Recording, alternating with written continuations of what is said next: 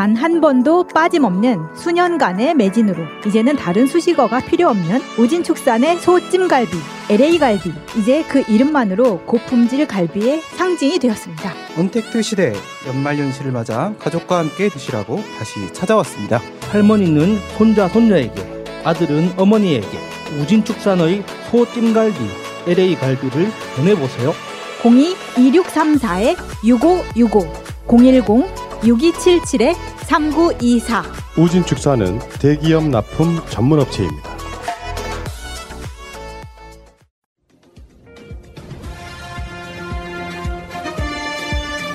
꼭 알아야 할 어제의 뉴스. 국내에서 새로 확인된 코로나19 확진자 1132명 가운데 776명이 수도권에서 나왔습니다. 전체 확진자의 70% 가까이가 수도권에서 발생한 겁니다. 서울 지역 신규 확진자는 457명, 동부구치소 집단 감염 영향으로 역대 최고 수준인 550명까지 늘었던 어제에 비해서는 낮아졌습니다. 동부구치소 관련 확진자는 전국 520명으로 늘었습니다. 공동 격리자에 대한 추적 검사 중에 6명이 추가로 확진되었습니다. 수용자가 1명 증가하였고 어, 종사자 등의 가족과 관련돼서 5명이 증가하였으며 동부구치소에서 발생한 확진자 가운데 400여 명은 전체가 독거시설 구조로 돼 있는 경북 청송군 경북 북부 제2교도소로 이송됩니다. 이르면 28일쯤 이송이 예정돼 있는데 기존 수용자들은 인근 교도소 등으로 분산 배치될 예정입니다. 일본의 코로나19 확산세가 수그러들기는커녕 악화일로입니다. 하루 신규 확진자가 연일 최다를 기록하는 가운데 설상가상으로 영국에서 발견된 변종 바이러스가 유입된 것으로 확인된 겁니다. 25일 하루 일본에서 새로 확인된 확진자는 3,831명으로 사흘 연속 최다를 기록했습니다.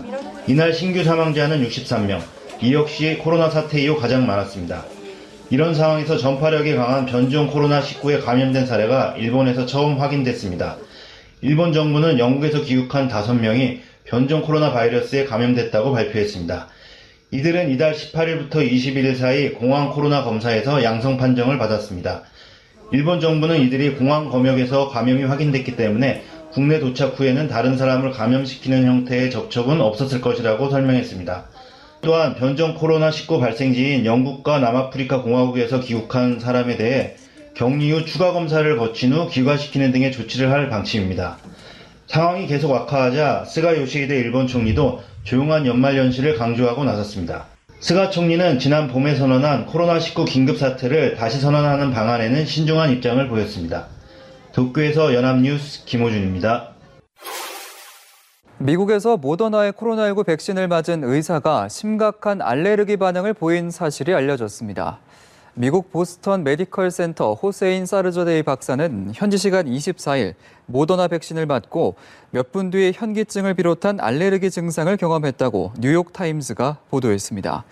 이 의사는 모더나 백신을 맞은 뒤 심장 박동수가 분당 150회까지 오르고 혀가 마비되는 증상을 보였으며 알레르기 치료제를 처방받고 회복했습니다.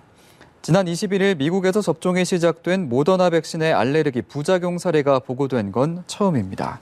백신 접종은 생각만큼 속도가 나지 않고 있습니다. 뉴욕타임스 집계에 따르면 지난 열흘 동안 110만 명이 백신을 맞았습니다. 당초 연말까지 2천만 명 접종이 목표였지만 이런 추세라면 10분의 1인 200만 명에도 못 미칠 전망입니다. 미국의 코로나19 환자는 1,876만 명, 미국 전체 인구의 5%를 훌쩍 넘었고 전 세계 환자의 23%에 해당합니다. 여기에 영국발 변이 바이러스의 유입 가능성까지 제기되면서 미국은 최악의 연말을 맞고 있습니다. 오늘 오후 경기도 고양의 호소공원. 산책하러 나온 시민들이 드문드문 보이지만 공원은 그다지 붐비지 않습니다. 계속 집에만 있다 보니까 지금 답답해가지고 그냥 집 앞에 공원에 한 바퀴 이렇게 돌러 나왔는데요. 그래도 아무래도 사람들 이렇게 많이 모이는 장소나 피하게 되니까. 코로나만 아니라면 성수기를 맞고 있을 실내 눈썰 매장은 문을 닫은 지 오래고 주변 상가에도 사람 보기가 힘듭니다. 식당이나 어디 놀러 가기도 좀 두렵더라고요. 코로나가 천명 넘게 확산세라서 모임은 다 취소했습니다. 연휴인데도 마땅히 갈 곳이 없어지자 일부 시민들은 실내 쇼핑몰로 몰렸습니다. 식당 앞에서 음식을 고르거나 식사 중에 대화를 하는 모습도 보이고 쇼핑백을 든 손님들도 매장 안을 오갑니다. 마스크 착용 같은 기본 방역 수칙은 지켜지고 있지만 외출을 최대한 자제해달라는 정부 방침과는 사뭇 달랐습니다. 카페 같은 데서 커피 테이크아웃해서 먹으려고 왔거든요. 식당이나 쇼핑할 것도 있고 아니면 카페도 다 밀집되어 있으니까 아무래도 대형 쇼핑몰로 주로 외출을 나가는 것 같아요. 서울 도심에서는 중대재해기업처벌법 제정과 한진중공업 마지막 해고자 김진숙 씨의 복직을 촉구하는 차량 행진이 열렸습니다. 창문을 닫은 채 100m 간격으로 주행하며 행진을 이어갔지만 제지하는 경찰과 일부 충돌이 빚어지기도 했습니다. 연말연시 사적인 모임조차 금지되면서 국민들의 피로감이 크겠지만 3차 대유행 확산세를 꺾기 위해선 접촉을 줄이는 것만이 최선이라고 정부는 거듭 당부했습니다. MBC 뉴스 홍익표입니다. 파켓몰 할인 대전 인터넷 최저가로 구매하실 수 있습니다. 파에시옷, 케에시옷, 팟캣몰 한정 수량이라 늦으면 없습니다.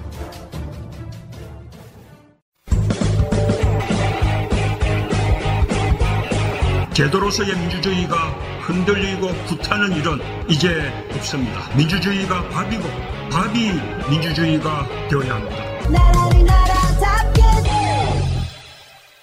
추미애 장관은 어떻게 됩니까?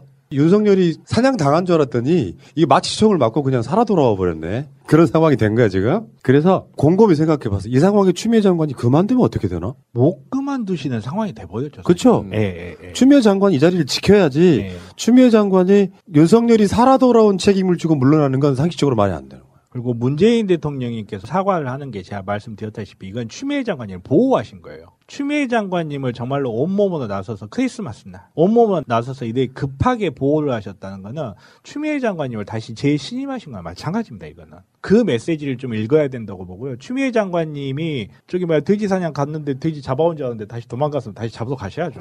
어쩔 수 없습니다. 이거는. 자, 투표 한번 해볼까요? 추미애 장관은 장관직을 유지해야 된다 1번. 윤석열이 살아 돌아온 책임을 지고 사퇴해야 된다 2번. 한번 드러나 봅시다. 어떻게 생각들 하시는지. 그 지금 청와대 청원에 추미애 장관님, 제시님 청원이 굉장히 여러 건이 올라와 있거든요. 그 중에서 가장 많은 게 35만 건 정도 되는데 이왕이면 조금 많은 청원에 힘을 실어주면 좋을 것 같아요. 지금 한 여섯 일곱 개가 막 몇만 개씩 청원이 되어 있더라고요. 그 당일 추미애 장관님이 사표 수리한다는 말이 대통령이 없었습니다. 심사 숙고 하신다는 말 있었고요. 네. 거기에 결론이 없고 내년 1월 달 정도 되면 검찰에 대한 인사권이 있습니다. 근데 법무부 장관이 1월 달에 바뀌어 가지고 혼돈을 주면 안 된다 생각하고요. 그리고 추미애 장관이 마무리 하셔야죠. 마무리 하셔야 되고 현재의 상태는 뭐냐면 지금 윤석열 총장이 힘이 없어졌어요, 이젠요. 저렇게까지 와가지고 마취총 맞고 오고 갔다 와가지고 기부수 한 건데 내부적으로 볼 때는요 내부의 검사를 볼 때 와 저렇게까지 검찰총장을 해야 돼? 라는 분위기도 있어요 분명히 예. 쪽팔린 거죠. 그러니까 정치는 기세 싸움이라고 했죠. 여론조사가 추세 싸움인 것처럼 기세 싸움인 거예요. 왜 우리가 주장하는 아젠다는 안 이루어지나? 저쪽이 주장하는 아젠다는 어떻게 법 기술자들이 어떻게 틀어서 자기들 유리하게 만드나? 여기 대한 분노시잖아요. 진짜 중요한 건 그런 거지. 이 기세 싸움에서 지면 안 되는 거잖아요. 정반대로 말하면 진 걸로 보이는 어떤 여러 가지 지표들이라는 게 있는 거예요. 가장 일반적인 게 여론조사. 여론조사 통해서 대통령 지지율이 쭉 떨어진다. 쭉 올라간다. 이게 기세 싸움이에요. 그럼 우리 기분 좋잖아. 근데 여론, 윤석열이 살아 돌아온다라든지 정경심 교수가 말도 안 되게 지금 법정 구속되는 상황이라든지 이런 것들을 보면 우리가 지고 있다고 느끼는 거잖아요. 그 기세 때문에 짜증이 나고 힘든 거잖아요. 결과적으로 보면 문제는 이럴 때일수록 정신 바짝 차리는 게 중요하다는 거지. 사기가 죽었어. 그래서 사실 나도 밤방송 끝나고 저 사무실에 텔레비를 전혀 안 켰어요. 아예 안 켰다고. 뻔하잖아 나올 뉴스가. 근데 저 뉴스를 보면 내가 사기가 죽을까봐 안 켜요. 그 문제는 사람들이 들어와가지고 이런 거지. 희망회로 돌리고 자빠졌네 이런 소리 있잖아요. 희망회로라도 돌려야지 어쩔 거냐. 그리고 다시 말씀드리지만 박근혜한테 정권 뺏겼던 그 문재인 후보 패배하던 날 아침을 생각해 보라고. 크게 보면 역사적으로 이건 아무것도 아니다. 세홍지마의 교훈이라는 게 있잖아요. 저렇게 기세를 올리면 분명히 또 더 큰 실수를 합니다. 이럴 때 휩쓸려 내려가지 말고 정신 바짝 잡고 있는 게 중요해. 그 과정 속에 어떤 지지자분들은 탄핵 가즈아 찬성. 그지만 한쪽에서 아 근데 이건 좀 신중해야 되는데 라고 하는 것도 찬성. 그러면서 이 생각들을 모아 나가서 흩어지지 않는 게 중요하지. 왜남 탓을 해? 희망회로를 돌린다 뭐 이런 식으로 이야기하고 우리는 왜 맨날 지냐라는 말을 하시는 분들한테 제가 꼭 드리고 싶은 말은 정말 자신의 짧은 지식을 그런 식으로 드러내실 필요는 없어요. 우리가 맨날 진다, 우리가 맨날 진다 이렇게 생각할 수 있는데요. 아니요, 정말 잘못 생각하시는 거예요. 1945년 우리나라가 광복된 이래로 지금 우리나라가 걸어온 역사를 한번 봐보세요. 그들이 가지고 있던 커- 카르텔의 초동선을 조금씩 갉아먹어온 역사였어요. 조금씩 갉아와서 우리에게 가져온 역사였어요. 이현주 변호사님께서 검찰의 부조리를 자기 페이스북에 올렸죠. 그거 보면서 우리 분노하죠. 불과 몇 년 전까지만 해도 그 내용 올리지도 못했던 시절이 있습니다. 저는 제가 새날이라는 방송이 그렇게 반가웠고 나는 꼼수다라는 방송이 그렇게 반가웠던 게 뭐냐면요. 노무현 대통령님이 집권했을 때 이런 방송이 하나 있을 수 있었다면 그때도 정말 그렇게 생각을 뉴스를 보고 언론을 보면서 나는 저렇게 생각 안 하는데 왜 다들 저렇게 생각하고 노무현 탓 노무현 탓 하고 있지? 그걸 보면서 내가 혹시 뭘 잘못 생각하고 있나? 이런 사고를 보고 내가 생각하고 있는 것을 나눌 공간이었고 내가 야 언론 언론들 왜 그렇게 기사를 쓰냐라는 건 나눌 데가 없고 노무현 대통령님 검찰 조사받는다고 버스에 타고 가실 때 헬리콥터로 추적하던 SBS 그 기사 밑에 달렸던 댓글들 잊을 수가 없어요. 그 댓글들에 노무현 대통령을 지지하는 댓글 단 하나도 없었습니다. 근데 지금은 세월이 흘러 흘러 정말 민- 국민의힘 애들 같은 애들도 노무현 정신을 이야기하는 시대가 됐어요. 그리고 우리가 맨날 졌다고 하는데 뭘 져요? 2016년 총선 우리가 이겼어요. 박근혜 끌어내렸어요. 그 뒤로 대통령 선거도 이겼어요. 그 뒤로 지방선거도 이겼어요. 또 총선 또 이겼어요. 공수처 입법 됐어요.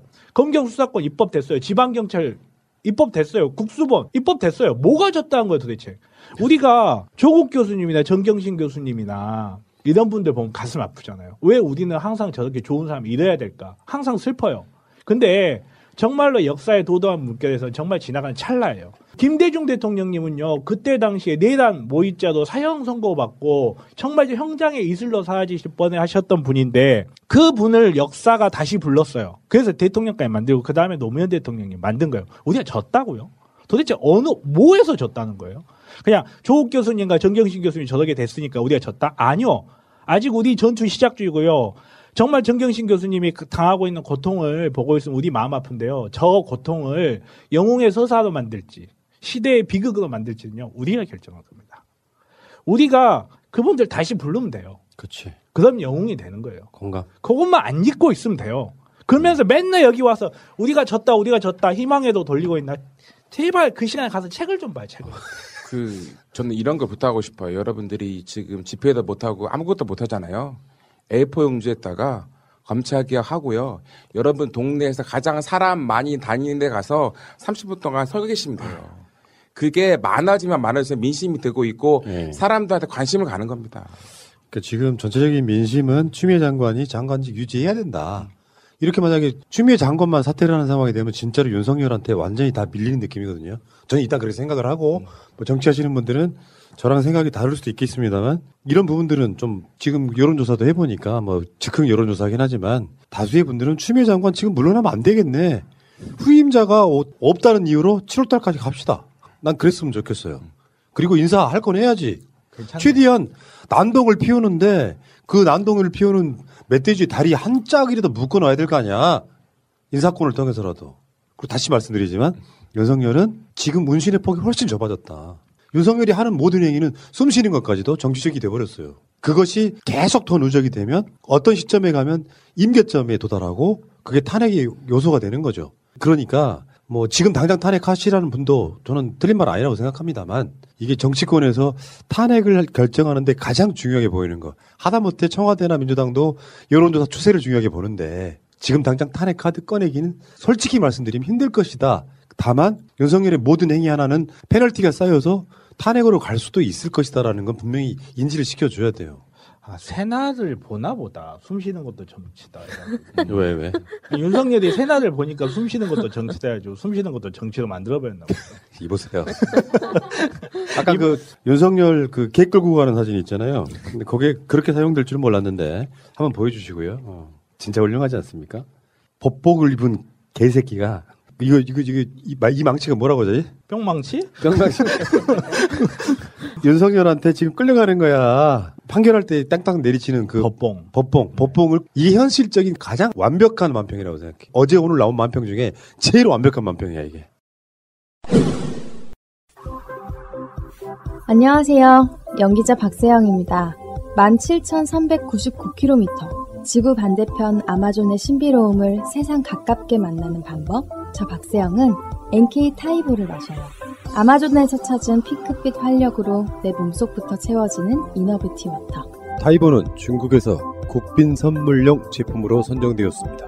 많은 국가들이 타히보의 효능에 대한 활발한 연구를 진행하고 있습니다. NK 세포할 때 NK 타히보입니다. 이너뷰티 솔루션 NK 타이보. 아주 특별한 분을 위한 NK 타히보 파우더 EX를 권합니다. 지난 겨울 새날 애청자들에게 최고의 사랑을 받았던 화개장터 재첩국 올해도 왔습니다. 간 건강에 좋은 타우린이 있어서 음주 후 해장국으로 많이 애용되는 국내산 재첩 이제 집에서 즐기세요. 네이버 스마트 스토어 화개장터 재첩국 검색하시거나 전화 010-8560-5265로 연락하세요. 시원하다. 검언 유착 수사팀 있을 거 아니에요. 한동훈도 수사하고 뭐 이동재 수사하는 팀 거기에 윗선으로부터 한동훈 검사에 대한 수사를 빨리 종결하라는 압박을 받고 있다. 그 윗선이면 윤석열이죠 뭐. 지금은 그 모든 게 윤석열로 이렇게 대표되는 겁니다. 연인도 아닌데 어떻게 이렇게 통화를 많이 할 수 있고, 그러니까 제가 볼 때는 한동훈이 많은 코치를 해주는 것 같아요. 결론은요. 왜 연인이 아니라고 단언하시는 겁니까? 연인도 아니고 지금 성인지 감수성 낮은 거 지금 자랑하시는 겁니까? 네. 그러니까 이렇게 이걸- LGBT에 대한 인식이 안 좋아서요. 그러니까 내가 하고 싶은 말 뭐냐면 당연히 윗선에 한동훈 한동훈을 보호하려는 이유 그리고 계속 이분이 잡아주려는 이유에 대해서는 뭐 전 이해가 안 가요 이거에 대해서 진짜 원래 이 정도 되면은 한 사람이 물러나는 게 맞, 맞는 거잖아요. 근데 계속적으로 같이 끌고 가고 있는 모습을 보여주는 거가 그리고 저는 또 윤석열이 이렇게 함으로써 나는 뭐냐면 다른 데서 러브콜이 없는 것 같아요. 정치적인 거나 그런 거에서 러브콜이 없으니까 계속 번뜩이는 느낌 들지 않나라는 생각이 들어요. 윤석열이요? 예. 그 윤석, 그렇잖아요. 김정인 우리 초호 선생님도 좋다란 말을 안 하잖아요. 뭐 아하. 저게 뭐지라는 거 있으니까 바- 답이 없는 거야. 자기도 이렇게 정치 에 가고 싶고 뭔가 동아줄이라도 있었는데 썩은 동아줄 하나 내려오지 않는 거야 지금. 답답한 거죠. 사실 이런 내용이 검찰 내부 수사팀에서 나온다는 것 자체가 윤석열이 윤석열이 레인덕에 빠진 거예요. 정말로 예를 들어서 윤석열이 완전한 full power, full power 윤석열로 귀환을 했다면 이런 내용이 검찰 수사팀 내부에서 흘러나올 수 있겠습니까? 못 흘러나와요. 이런 말이 나온다는 것 자체가 어떻게든 지금 이 수사팀 수사를 하려고 하는데 윤석열이 하도 괴롭히니까 야 기자 일로 와봐. 너 내 말 듣지? 야 요거라도 좀 써주라. 오케이 나는 거거든요. 이런 게 이제 윤석열이 정상인이거나 정치를 할 수 있는 자격이 될 차가 되려면 어떻게 해야 되냐면은 스스로 공포심을 느껴야 돼요. 의기양양 내가 이겼다라고 출근하는 게 아니라 공포심을 느껴야 돼요. 어찌어찌해서 법 기술 부려가지고 내가 다시 복귀는 하긴 했으나 내가 언제 똑같이 당할 수 있다는 인식을 하고 있다면 그러면 그게 정치를 할 수 있는 자격이 되는 거라고 생각해요. 의기양양한 걸로 끝나면 그건 도- 짐승이 가깝습니다. 최소한 대한민국의 선출직이든 아니든 고위직인 사람은 그 정도 사유는 하고 살아야 됩니다. 나는 공무원도 아니고 아무것도 아니지만 지금까지 수년 동안 팟캐스트로만 따지면 날마다 방송을 해오면서 늘상 느꼈던 거는 공포심이었어요. 사람들은 팟캐스트 1, 2위 하는 방송이니까 부러워할 수 있잖아요. 이건 언제든지 무너질 수 있다. 내 실수 한마디, 내 말 한마디로. 그래서 나는 한 번도 우리 방송을 듣는 사람들을 팬이라고 표현해 본 적이 없습니다. 동지 또는 시청자, 청취자지. 그 정도 사이는 하고 살겠죠. 사람들은 누구나 다. 어떤 뽕 맞아가지고 의기양양하고 난 그래 본 적이 한 번도 없어요. 하물며 검찰총장 또는 정치를 할 수도 있을 것으로 예상되는 자가 의기양양한 사안이라고 하면 그 자는 정치할 자격이 저는 없다고 생각해요. 검찰총장 자리도 하면 안 되는 거죠. 자기 스스로 사유를 해야지. 물론 그게 안 되는 것 같긴 합니다. 한동훈 같은 경우에 얼마나 끈끈한 유착 관계면 이런 식으로 한동훈을 보호하려고 할까. 이 자체가 굉장히 중요한 징계 사유였고 앞으로 두고두고 윤대진 건 한동훈 건 등은 윤석열의 죽을 때까지 발목을 잡을 거예요. 여기를 한동훈을 한 발 잘라내는 그 어떤 각오를 하고 동훈아 너 잠깐 빵, 빵에 가 있어. 정도를 하지 못한다면 결국 그건 윤석열의 발목을 잡을 수밖에 없는 거예요. 그는 사랑하지 않는 경우에 나 가능한. 이보세요. 계백 장군은 사랑하는 가족의 먹을 치고 전성이 아, 그렇구나. 나갔다고.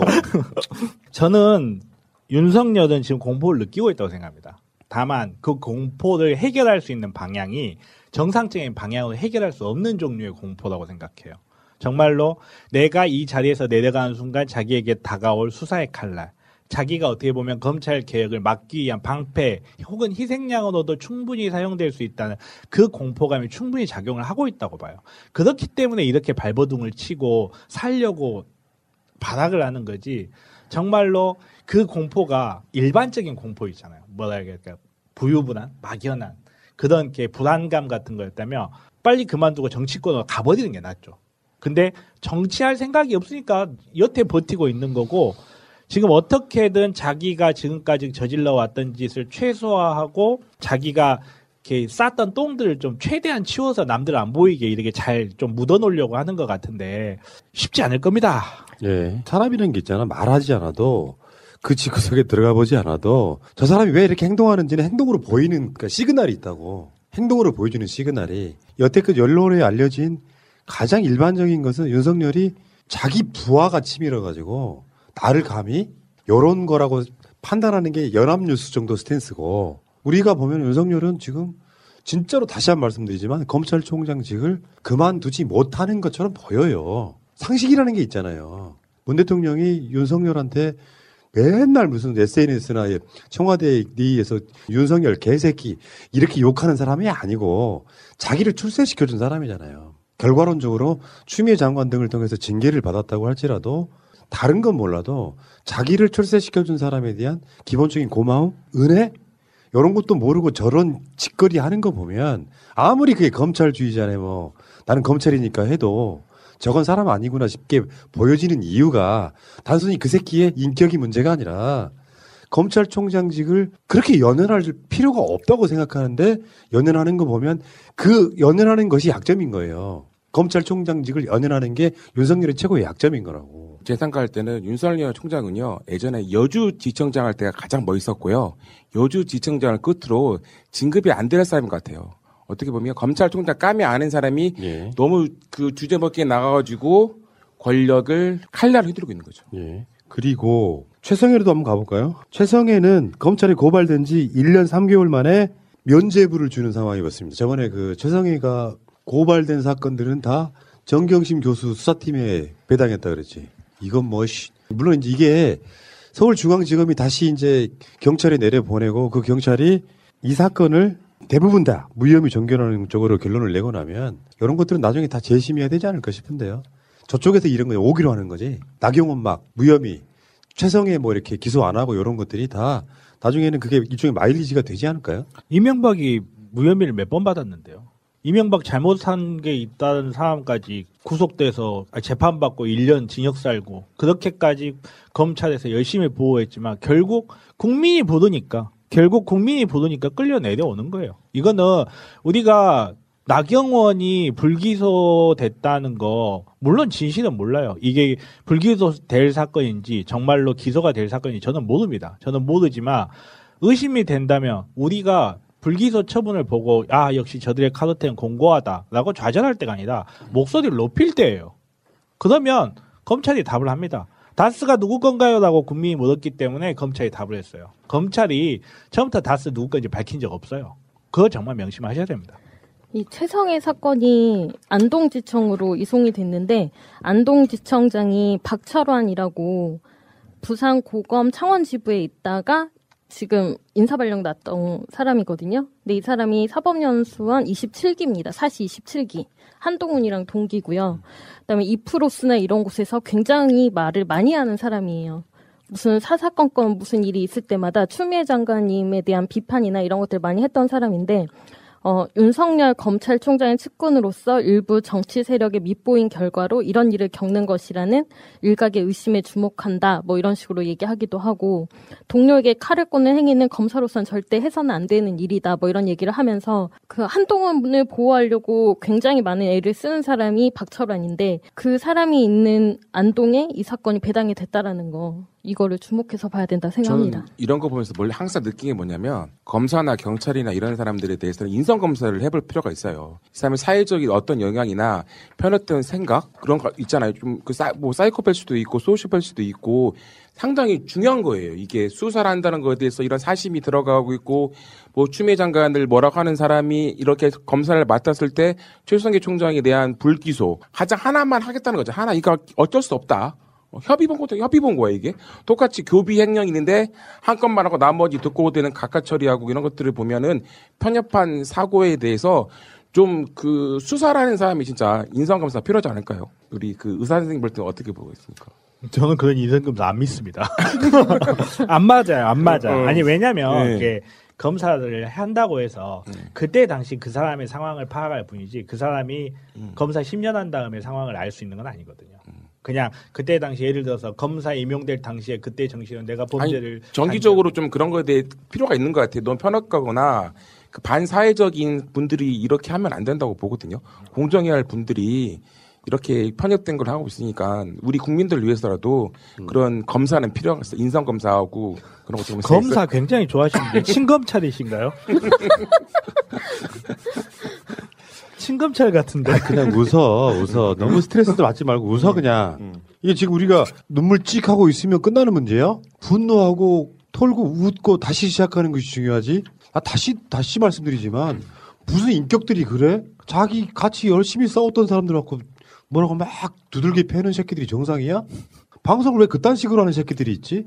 남의 방송 가서 난동 부리고 이 새끼들은 나이브 하니까 초심으로 돌아가 이렇게 말하는 새끼들은 도대체 뭐지? 우리가 언제 우리 쪽 방송 한 번이라도 욕한 적 본 적이 있으세요? 지가 돈 벌기 위해서 남의 방송을 욕하고 다니라고 어떤 새끼가 시킵니까 그거를? 그런 그런 사람 있어요? 미친 새끼들 아니지 그.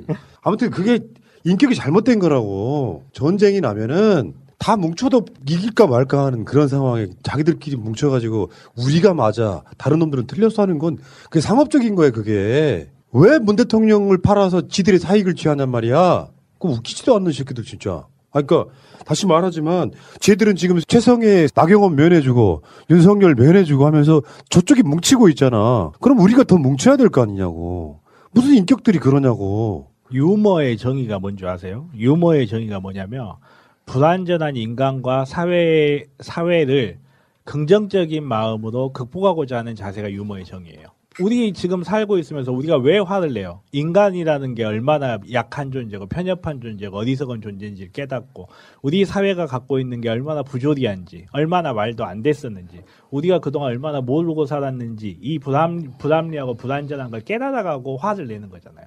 이걸 긍정적인 자세로 극복하기 위해서는 유머가 필요합니다. 그래서 유머가 필요한 거예요. 웃으세요. 울 거야 그러면 어쩔 거야. 그러니까 그거 이 사람이라는 게 그게 좋을 때는 그 사람의 인격이 안 드러납니다. 상황이 안 좋을 때 인격이 드러나는 거야. 연애할 때 자기 여자친구가 좋으니까 온갖 다 그걸 인격으로 보면 안 되는 거야. 나중에 결혼해가지고 돈을 좀 적게 벌어다 주거나 실직을 했더니 그때 드러나는 인격이 있어. 맞아요. 그런 인격들 갖지 말자고. 다시 한번 말씀드리지만 최소한 분열주의자들은 우리 방송 듣지 마세요. 여자친구 전소대나 나오는 거 아닌가? 이인상 집합 금지. 그러니까 문제는 지금 추미애 장관 지키자, 문 대통령 지키자 하는 이 과정에 상황 자체는 비관적인 게 아니고요. 우리가 밑바닥 쳤다고 생각해요. 더 이상 무슨 일이 있을 수 있지? 진짜 밑바닥은 정권을 뺏기는 것이겠죠. 그 정권을 뺏기지 않기 위해서 우리가 당할 수 있는 모든 것의 최 밑바닥까지 간 거야, 지금. 그럼 올라갈 일만 남았잖아. 역사를 보는 눈은 그런 거 아니에요? 우리 같은 사람도 방송 오래 하다 보니까 시대의 흐름이 보여. 아, 짜증이 조금 나긴 나는데 이때부터 왜 이런 거 있잖아. 지지율이라는 게 그걸 말해주는 거거든요. 박근혜 때 우리 방송을 하는데 세월호 사건이 났어요. 야, 박근혜 그다 그 해에 지방선거 대패하겠구나. 근데 저쪽 지지자들이 뭉치더라고. 역사는 그런 거야. 정권 뺏기게 내버려 두지 않습니다. 우리도 그 중에 아주 0.0001%의 미랄이 되겠지만, 그럼 우리가 정권을 재창출하는 식으로 가는 거야. 정권 말이야 이런 일이 벌어지는 거예요. 정권을 뺏으려고. 여기 언론까지 합세를 해서. 근데 이렇게 난리를 쳐도 문 대통령 지지율 대략적으로 보면 40% 밑에 간당간당한 정도지만 유지하고 있잖아요. 역대급 지지율이잖아. 그만큼 지지층이 굉장히 단단하다는 증빙 같은 거거든요. 근데 더 어려워지겠다라고 생각하면 더 뭉치게 돼 있습니다. 걱정 안 하셔도 된다고요. 세상이 끝나는 것처럼 하지 마시라. 진짜 중요한 건 난동을 피우는 것이 아니라 우리가 앞으로 어떻게 할 것인지를 차갑고 냉철하게 웃으며 이야기할 수 있어야 돼. 쟤들은 어떻게 우리를 대하느냐. 겁먹고 도망가면 뒤에 와서 뒤통수를 친다니까? 덩치는 우리가 훨씬 커. 파워도 훨씬 커. 잠깐 귀싸대기를 생각지도 못하고 있다가 두 대를 연달아 맞은 것 뿐이야. 우리가 치면 되는 거잖아요. 비유가 그렇다고. 쟤네들이 하는 공포잖아요. 저는 어렸을 때 중학교 때 있잖아요. 우리 60방전 있었거든요. 6.25 선거 노태우 하고 그의 선거에 저는 민주진영이 이길 줄 알았어요. 근데 졌어요. 왜? 칼 858 기가 터지고 저들은 우리한테 항상 뭘 주냐면 공포를 줍니다. 여러분들이 제가 생각하면 공포에 지금 너무 무서워서 그럴 수 있다고 생각합니다. 무서워하지 마시고 쫄지 마시고 지금 대통령이 문재인 대통령입니다. 그리고 우리 민주당이 180석 이 지금 아직 1년도 안 지났어요. 3년 동안 막강한 힘을 가질 수 있으니까 너무 급하게 생각하지 마시고요. 따박따박 합니다. 오케이 말해. 새가 날아든다는 여러분들의 하트를 먹고 삽니다. 잊지 않으셨죠? 하트를 꾹 눌러주세요. 오늘도 감사합니다.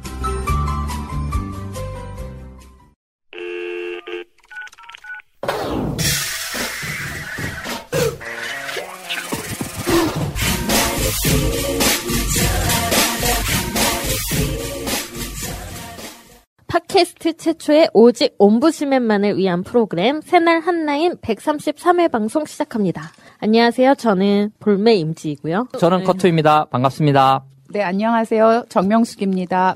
안녕하세요. 홍수미입니다. 네. 여러분 반갑고요. 저희는 쉬는 날 없이 계속됩니다. 네, 새날은 계속 오니까. 그러면 네, 이번 주 이슈 아닌 이슈부터 시작해 볼게요. 어, 제가 올렸던 건데요.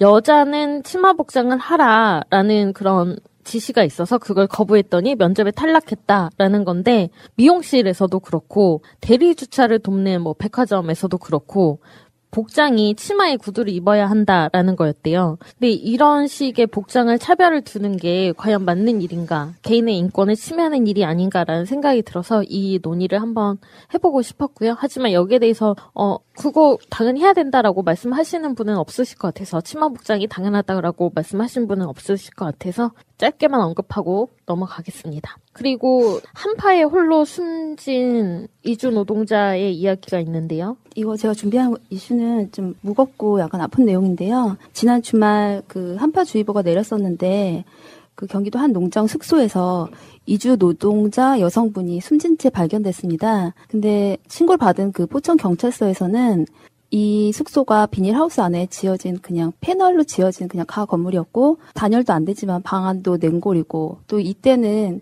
전기까지도 나가 있어서 전기로 할 수 있는 난방 시설도 다 꺼져 있었던 상태라고 해요. 음, 이 그리고 이때가 뭐 한파주의보라고 해서 영하 18도까지 내려갔었다고 하거든요. 그래서 아마 동사로 수정을 하고 부검 영장 신청을 했다고 하는데요. 어, 안타까운 건 이분이 이제 취업 비자가 만료가 되셔가지고 내년에 만료가 되셔서 3주 후에 이제 고향인 캄보디아로 갈 티켓이 같이 발견이 됐다고 해, 서 어, 굉장히 좀 안타깝지만 뭐 어, 누가 더 화를 내야 될지 이 농장주도 되게 이 고용주도 굉장히 악덕이고 이 이주 노동자들을 관리하는 지방자치단체도 뭐 굉장히 관리를 소홀히 한 거고 뭐 서로 서로 미루고 있는데 지금 너무 힘들고 이런 시기에 우리도 너무 힘들잖아요. 다 멈춰 있고. 근데 또 한켠에서는 멀리 타국에서 온 이런 노동자들이 뭐 OECD 2위라고 하고 성장률 1위라고 하는 이 대한민국 좋은 나라에서 동사로 죽는 경우가 생긴다는 거 알고 주의도 많이 좀 살폈으면 좋겠다는 생각에 발췌봤습니다. 네. 사실은 저도 이 소식을 보고 조금 아 이게 누가 한번 해줬으면 좋겠다라고 했는데 홍수민님이 골라주셔서 저는 되게 반가웠고요. 그리고 저도 왜 우리 예전에는 국민이란 말 계속 썼는데 요즘에 시민이란 말도 쓰시잖아요. 그래서 제가 본 바로는 국민은 이제 국적 중심이고 꼭 그렇게 생각하지 말고 거주하는 사람들은 다 시민이다. 그러니까 우리도 이제 이런 이슈가 올라오면 가끔 가다가 이렇게 찬반 갈리고 우리도 먹기 힘든데 이런 분들 계신데 그렇게 생각하지 말고 대한민국에 우리 이웃이 같이 거주하는 사람이 이런 차별, 국적 때문에 이런 차별은 그렇게 생각하시면 안 되지 않을까 당연한 얘기입니다만 왜냐하면 우리도 많은 분들이 제일 한국인으로 일본에서 일본 정부에게 얼마나 많은 피해를 지금도 보고 있고 그런 것들을 생각하면 국적 개념으로 생각하지 아, 마시고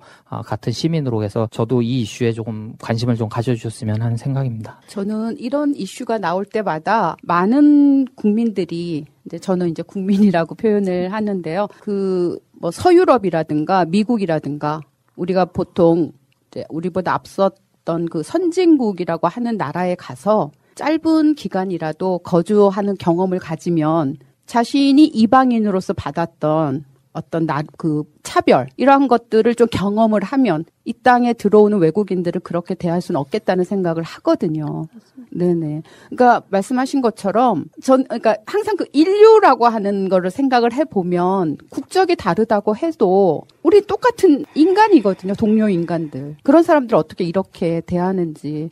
그러니까 그런 인식의 제고가 이제는 필요합니다. 진짜로. 네. 날이 추울 때 가장 하층에 있는 분들이 분들, 네. 어려움을 많이 겪으시는데 전에도 한번 얘기한 적이 있지만 어, 도시가스 요금이나 전기료를 체납했다고 해서 그거를 바로 끊는 게 이게 과연 맞는 일인가에 대해서도 생각을 해봐야 됩니다. 그 전기세를 못 내고 도시가스 요금을 못 낸다라는 건 그만큼 생활이 어렵다라는 건데 그 사람이 이런 추위를 견딜 만한 그런 에너지도 못 주는 거잖아요. 이거에 대해서도 한번 고려를 해봐야 된다. 이런 인류애적인 측면이 필요하다라는 거를 이 좀 아픈 소식이네요. 네, 아픈 소식이고 이 후속 기사나 기자한테 이메일도 보내보고 했는데 어 부검은 어저께 시- 실행이 됐고요. 음. 이 농장주도 이제 그 조- 경찰서에서 조사를 할 예정이라고 합니다. 그리고 다른 이슈는 어 이케아나 코스트코 직원들이 화장실도 못 가게 하고 네 이래서 방광염도 걸리고 했다라는 내용이 있는데요. 네, 제가 가져와 봤고요. 뭐 앞에 이슈랑도 연결이 되는 건데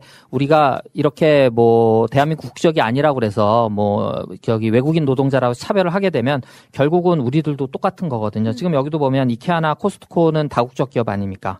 어, 대한민국에서 일하고 있지만 이 다국적 기업들이 대한민국에서만 매출이 한 해에 4조 5천억이 나오는 기업에서 직원들에게 뭐 식사 시간을 하루에 15분을 주고 화장실을 가지 못하게 하고 화장실을 가지 않기 위해서 물을 못 마시게 하고 이거는 여러분 1970년대 청계천 피복노조 때 들어보던 얘기거든요. 뭐 타이밍 먹고 잠 깨면서 일하면서 뭐 점심 때 국도 안 먹고 얘기하는 그러니까 1970년 11월 13일 날 전태일 여사님이 내 죽음을 헛되이 하지 말라고 했는데 지금 50년이 흐른 뒤에도 이런 반복되는 역사가 우리가 이제 윤석열 얘기도 하겠습니다만 그렇게 오래 쌓여온 적폐가 아 이게 깨야 될 우리가 얼음을 깨듯이 깨야 될 그런 두께가 상당히 두껍구나라는 것을 연말에 같이 한번 생각해 보면 어떨까 해서 저도 골라봤습니다. 네.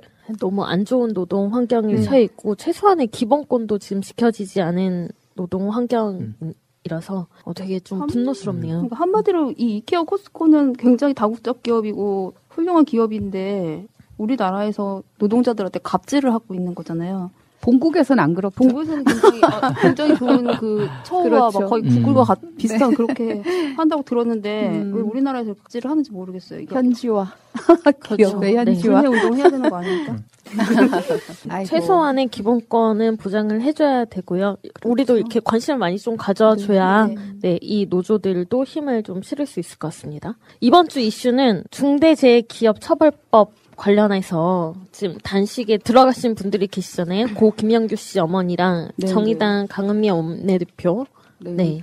여기에 이게- 대한 내용인데요. 네네. 2018년도에 그 산업안전 보건법이 개정이 돼서 일명 그 김용균법이라고 해서 통과가 됐었잖아요.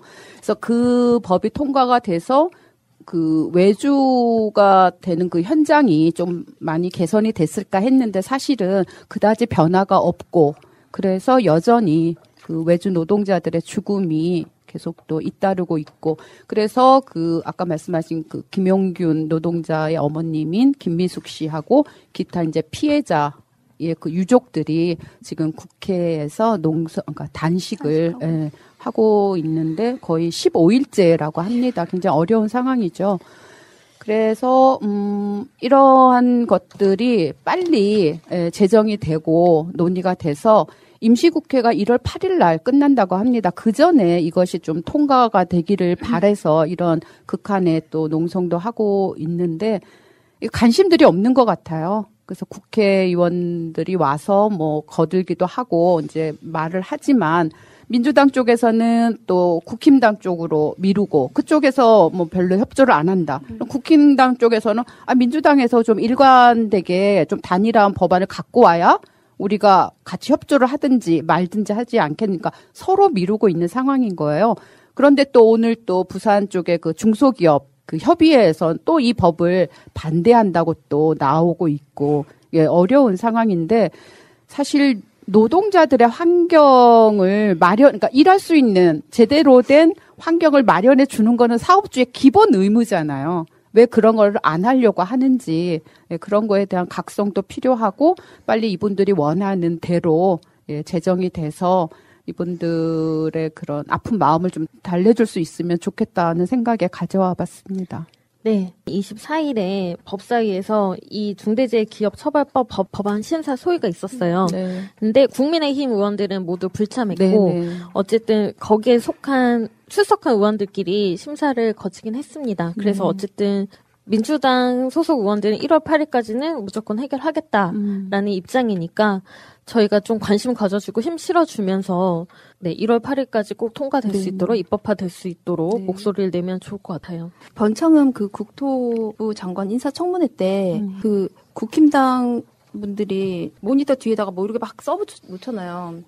근데 그 중에 하나가 김군의 죽음을 모욕하지 마십시오 이렇게 써놓은 게 있더라고요. 그러면서 또 이 법은 또 반대한다고 그러고 음. 진짜 국민을 모욕하지 마시기 바랍니다. 국진당 여러분. 맞습니다. 네. 그 제가 옛날에 선덕여왕이라는 드라마가 있었잖아요. 네. 미실 나오고 거기 네. 나오는 대사 중에 이런 게 하나 있었던 것 같아요. 미실이 뭐 이런 얘기를 합니다. 선덕여왕랑 막 싸우다가 어 네가 나한테서 정권을 뺏어가고 내가 너한테 정권을 뺏기거나 뭐 하는 것은 괜찮다. 난 이해한다. 하지만 내가 용납할 수 없는 것은 선덕여왕 네가 민중들에게 시민들에게 정권을 어, 혹은 힘을 자주권을 넘겨주려고 하는 건 내가 받아들일 수 없다. 지금 이제 윤석열도 그렇고 적폐들도 그렇고 지금 여기서도 노동자들의 삶을 받쳐주는 것들이 만약에 그런 어떤 우리가 노동자들이나 일하는 사람들 실제로 이 나라의 주인인 시민들에게 힘을 실어주는 것에 대해서 반대하는 그런 지금 일맥상통하는 얘기들이잖아요. 그러니까 이런 것은 진짜 어, 결국은 아마 또 우리가 깨어나서 이제 같이 힘을 합쳐서 해결해야 될 문제가 안, 문제가 아닌가 이렇게 생각합니다. 어느 특정 당에게 어, 해결해 주기를 미루기보다는 네, 그런 생각이 들었습니다. 맞아요. 그러니까 이런 일이 있을 때마다 아 안타깝다. 뭐 이런 일이 어떻게 생길 수 있나 분노하고. 그러니까 그렇게만 끝나면 안 되는 거잖아요. 구조적으로 그런 일이 일어나지 않도록 하는 거 그게 중요한 거니까 네. 이거 좀 관심을 가져야겠습니다. 그 뭐 노동자들이 이런 재해 때문에 사망에 이르게 되더라도 그 고용주가 적절한 처벌을 받지 않으니까 지금 계속 이런 일이 반복되고 있는 것도 있거든요. 그래서 이번에는 꼭 통과시켜야 한다. 많은 분들이 좀 관심 가져주셨으면 좋겠습니다. 이슈들이 다 오늘은 이- 이주 노동자 그리고 아까 그 치마 같은 그런 노동자들 노동자들. 우리의 삶이 다 네. 노동자의. 삶이죠. 네. 저도 그래서 구색을 맞췄습니다. 이슈 아닌 이슈였고요. 오빠, 아침부터 왜 이렇게 기운이 없어요? 아, 박지희 씨, 코어업을 못 먹어서 그래.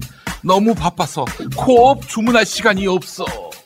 김엄마 같은 분들을 위한 코어업 정기 배송 2 플러스 2 이벤트. 코어업이 자동으로 결제하고 보내드리는 정기 배송 서비스를 시작합니다. 한 번 신청하면 떨어지기 전에 알아서 보내주니까 귀찮게 매번 주문할 필요가 없습니다. 페루산 마카와 멀티비타민을 한 번에 코어업. 정기배송 신청하면 2 플러스 2 편리함 2배, 선물 2배. 검색창에 코어업 검색하세요. 결혼 기념일이라고 남편이 꽃을 사왔더라고. 아, 행복하겠다, 언니. 차라리 돈으로 주지. 먹을 수도 없고, 나중에 버리기도 힘들고 말이야. 그러나 마음을 전할 때 꽃보다 좋은 것은 없습니다. 인생에 있어서 돈이 전부는 아닙니다. 꽃은 기쁨과 슬픔을 함께합니다. 새가 날아든다와 연대하는 전국 꽃배달 자미원 꽃집. 010-3608-7576 여보, 고마워.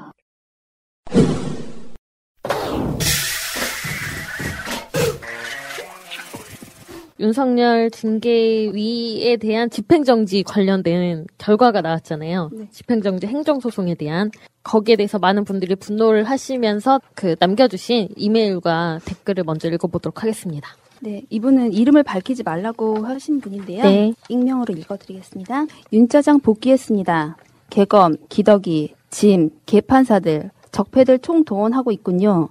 여기에 나베는 면제부를 주고 내년 보궐선거에 출마하게끔 개검이 도우미 역할을 하고 있고 혹시나 승리하면 분위기 타서 2022년 정권 찾겠다는 전략으로 봅니다. 지지율이 조금만 올라도 여지없이 반드시 가짜 뉴스로 민심을 흔들고 있고 누군가가 잘 맞춰준 느낌이 강합니다. 아마도 뒤에서 조종하는 세력이 있다는 생각뿐입니다. 답답하고 우라통이 터집니다. 두 건의 판결로 이제는 지체 없이 사법부 개혁도 반드시 해야 한다는 결론만 얻었습니다. 민주 세력들이 모두가 힘 모아 물리치지 못하면 큰일입니다. 아마도 촛불 정부 최대 위기가 아닐까 생각합니다. 반드시 빠른 시일 내에 공수처 출범시켜야 합니다. 두 번째는 부산은 솔직히 힘듭니다. 서울에서는 목숨 걸고 필승으로 임해야 합니다. 이걸 혹시나 뺏기면 대선도 쉽지 않다고 봅니다. 한간에는 박영선 장관이 바로 대선으로 간다는 소식이 있는데 제 개인적인 생각으로는 현 정부의 성공을 위해서는 추문으로 보궐선거 치르기에 박 장관이 반드시 당과 정부를 위해서 출마해야 한다고 사료됩니다. 현 서울의 밑바닥 인심은 그렇게 좋지 못합니다. 박 장관이 출마해야 그래도 승산이 높다고 봅니다. 그냥 잠도 안 오고 답답하고 머리도 뜨겁고 개인적으로 새날 텔레그램에 정 교수님 판사 교체 신청해야 한다고 했습니다. 그리고 개검들이 지독히 언론 플레이 하기에 변호인도 같이 언론 플레이 해야 한다고 했는데 너무 신사적으로만 했습니다. 법 기술로만 대응하지 말자고 했는데 제 말 듣겠습니까? 답답해요. 고생하시는 푸나님의 지혜가 필요해 보입니다. 네, 댓글 이어서 갈게요. 네, 윤석열 관련 댓글입니다. 유용일님, 코로나만 아니면 당장 촛불 들고 달려나가고 싶습니다. 통탄스럽습니다. 옥토끼님, 민주당은 윤석열을 탄핵하라. 검찰의 수사 기소 분리 법안을 발의해야 합니다. 미아 케이님, 지켜보는 국민들 속 터진다. 민주당은 윤석열을 탄핵하라. 한승희님, 봉화가 타오르면 싸우러 나가야 합니다. 한상훈님, 민주주의를 위태롭게 하는 건 엘리트주의였네요. 아, 멋지게 나이 들기님, 대통령이 제가한 총장 징계를 뒤엎어버리는 판사. 촛불 시민은 견디기 힘든 판결이다. 사법개혁도 반드시 이루어야 할 과제이다. 민주당과 국민들이 갈 길이 멀구나. 다시 힘을 내야 한다. 일일 일병님, 이대로는 안 됩니다. 방독면 쓰고 나갑시다. 저는 불효자지만 아버님 돌아가셨을 때 무지무지 슬펐습니다. 오늘은 무지무지 아픕니다. 진선미님, 꼴랑 2개월을 어찌 인용할 수가 있을까? 징계 의결서에도 해임 사유 인정했는데 비교도 안 되는 정직 두 달인데 진짜 다 뒤집어 엎어버리고 싶다. 진짜 이제 어떻게 해야 돼요? 정 교수님보다 이게 더, 더, 더 말이 안 되잖아요. 행정을 했는데 법원이 뭔데 취소를 해요? 상권 분립이라며 추장관님 잡기에도 힘이 딸리네요. 혼자 싸우기 지치실 거잖아요. 근데 이러면 우리 문통은 누가 지켜요? 아씨 눈물 나. 체크메이트님 어, 집회는 못하니 집집마다 촛불 달기 아니면 창문에 촛불 그림 붙이기 캠페인 하죠.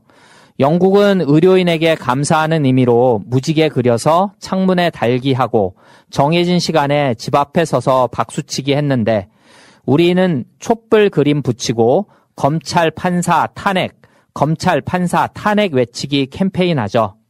박영순님, 우리가 나서야 할 것 같아요. 나섭시다. 다시 시작했으면 하네요. 이상일님, 정신 못 차리는 판사, 제발 탄핵합시다.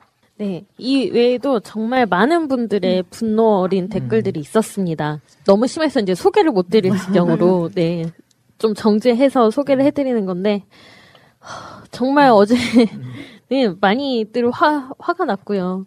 그 다음에 그 뒤로 쏟아지는 언론 기사들을 보면, 아, 진짜 이러려고 대기하고 있었구나라는 생각이 들더라고요. 막 발악을 하면서 모든 언론들이 총공세를 지금 하고 있어요. 커튼이 할 말 있으시죠?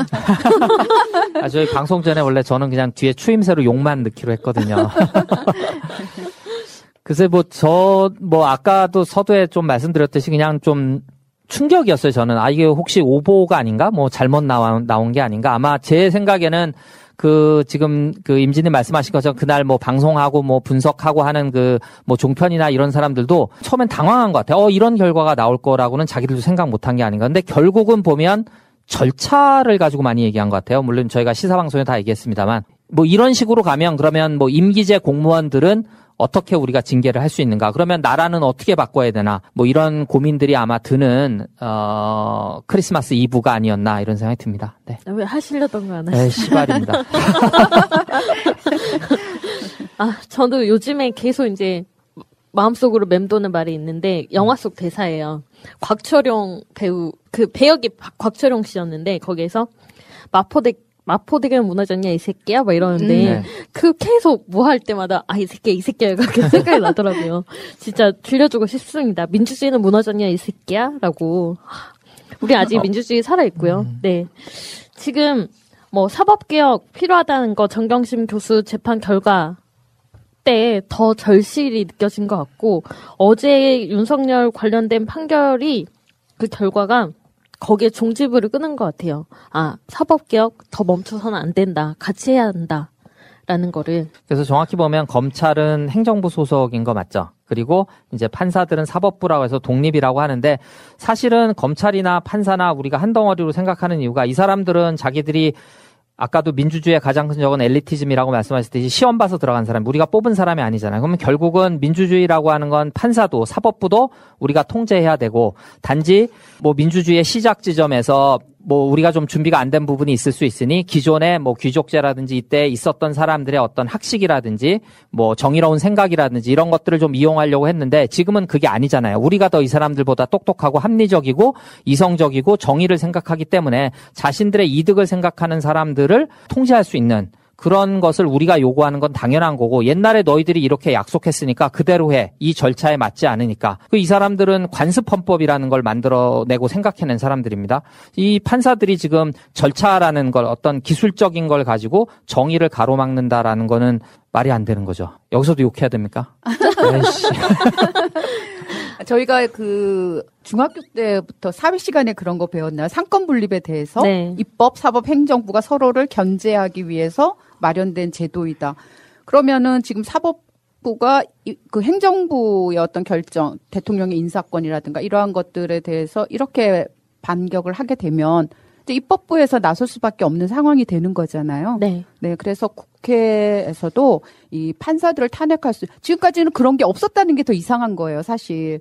네, 그런 것들을 빨리, 예, 만들어야 되겠습니다. 우리나라도 선출된 판사 제도가 필요할 것 같고 솔직히 지금 이 문재인 정부를 만든 게 우리 촛불 시민들이잖아요. 그래서 대통령은 바뀌고 민주당도 180석이 됐는데 기소하는 검사, 판결하는 판사 이게 또 아직도 계속 적폐들이 이렇게 있으니 무슨 소용이 있겠나 하는 이런 지치게 하려는 이런 계획적인 게 아닌가. 우리 시민들을 지치게 해서 야, 니네들이 아무리 그래 봐야 어차피 우리가 기소하고 우리가 마음대로 판단할 거야. 그냥 감옥 가. 말 안 들면 그냥 이런 거 아닌가요? 또 원래 우리가 배운 사법부 독립이라고 하는 건 독재 권력으로부터 어, 국민, 그러니까 시민들을 지켜주고 인권의 보루로서 있으라고 사법부 독립, 정치 바람을 그렇게 타지 말라고 사법부의 독립을 얘기한 거지. 지금 이런 식으로 입법부에서 하고자 하는 입법부라는 건 우리를 대변하는 기관이잖아요. 그러니까 입법부에서 하고자 하는 일에 딴지를 걸으라고 사법부의 독립을 한 건 아니잖아요.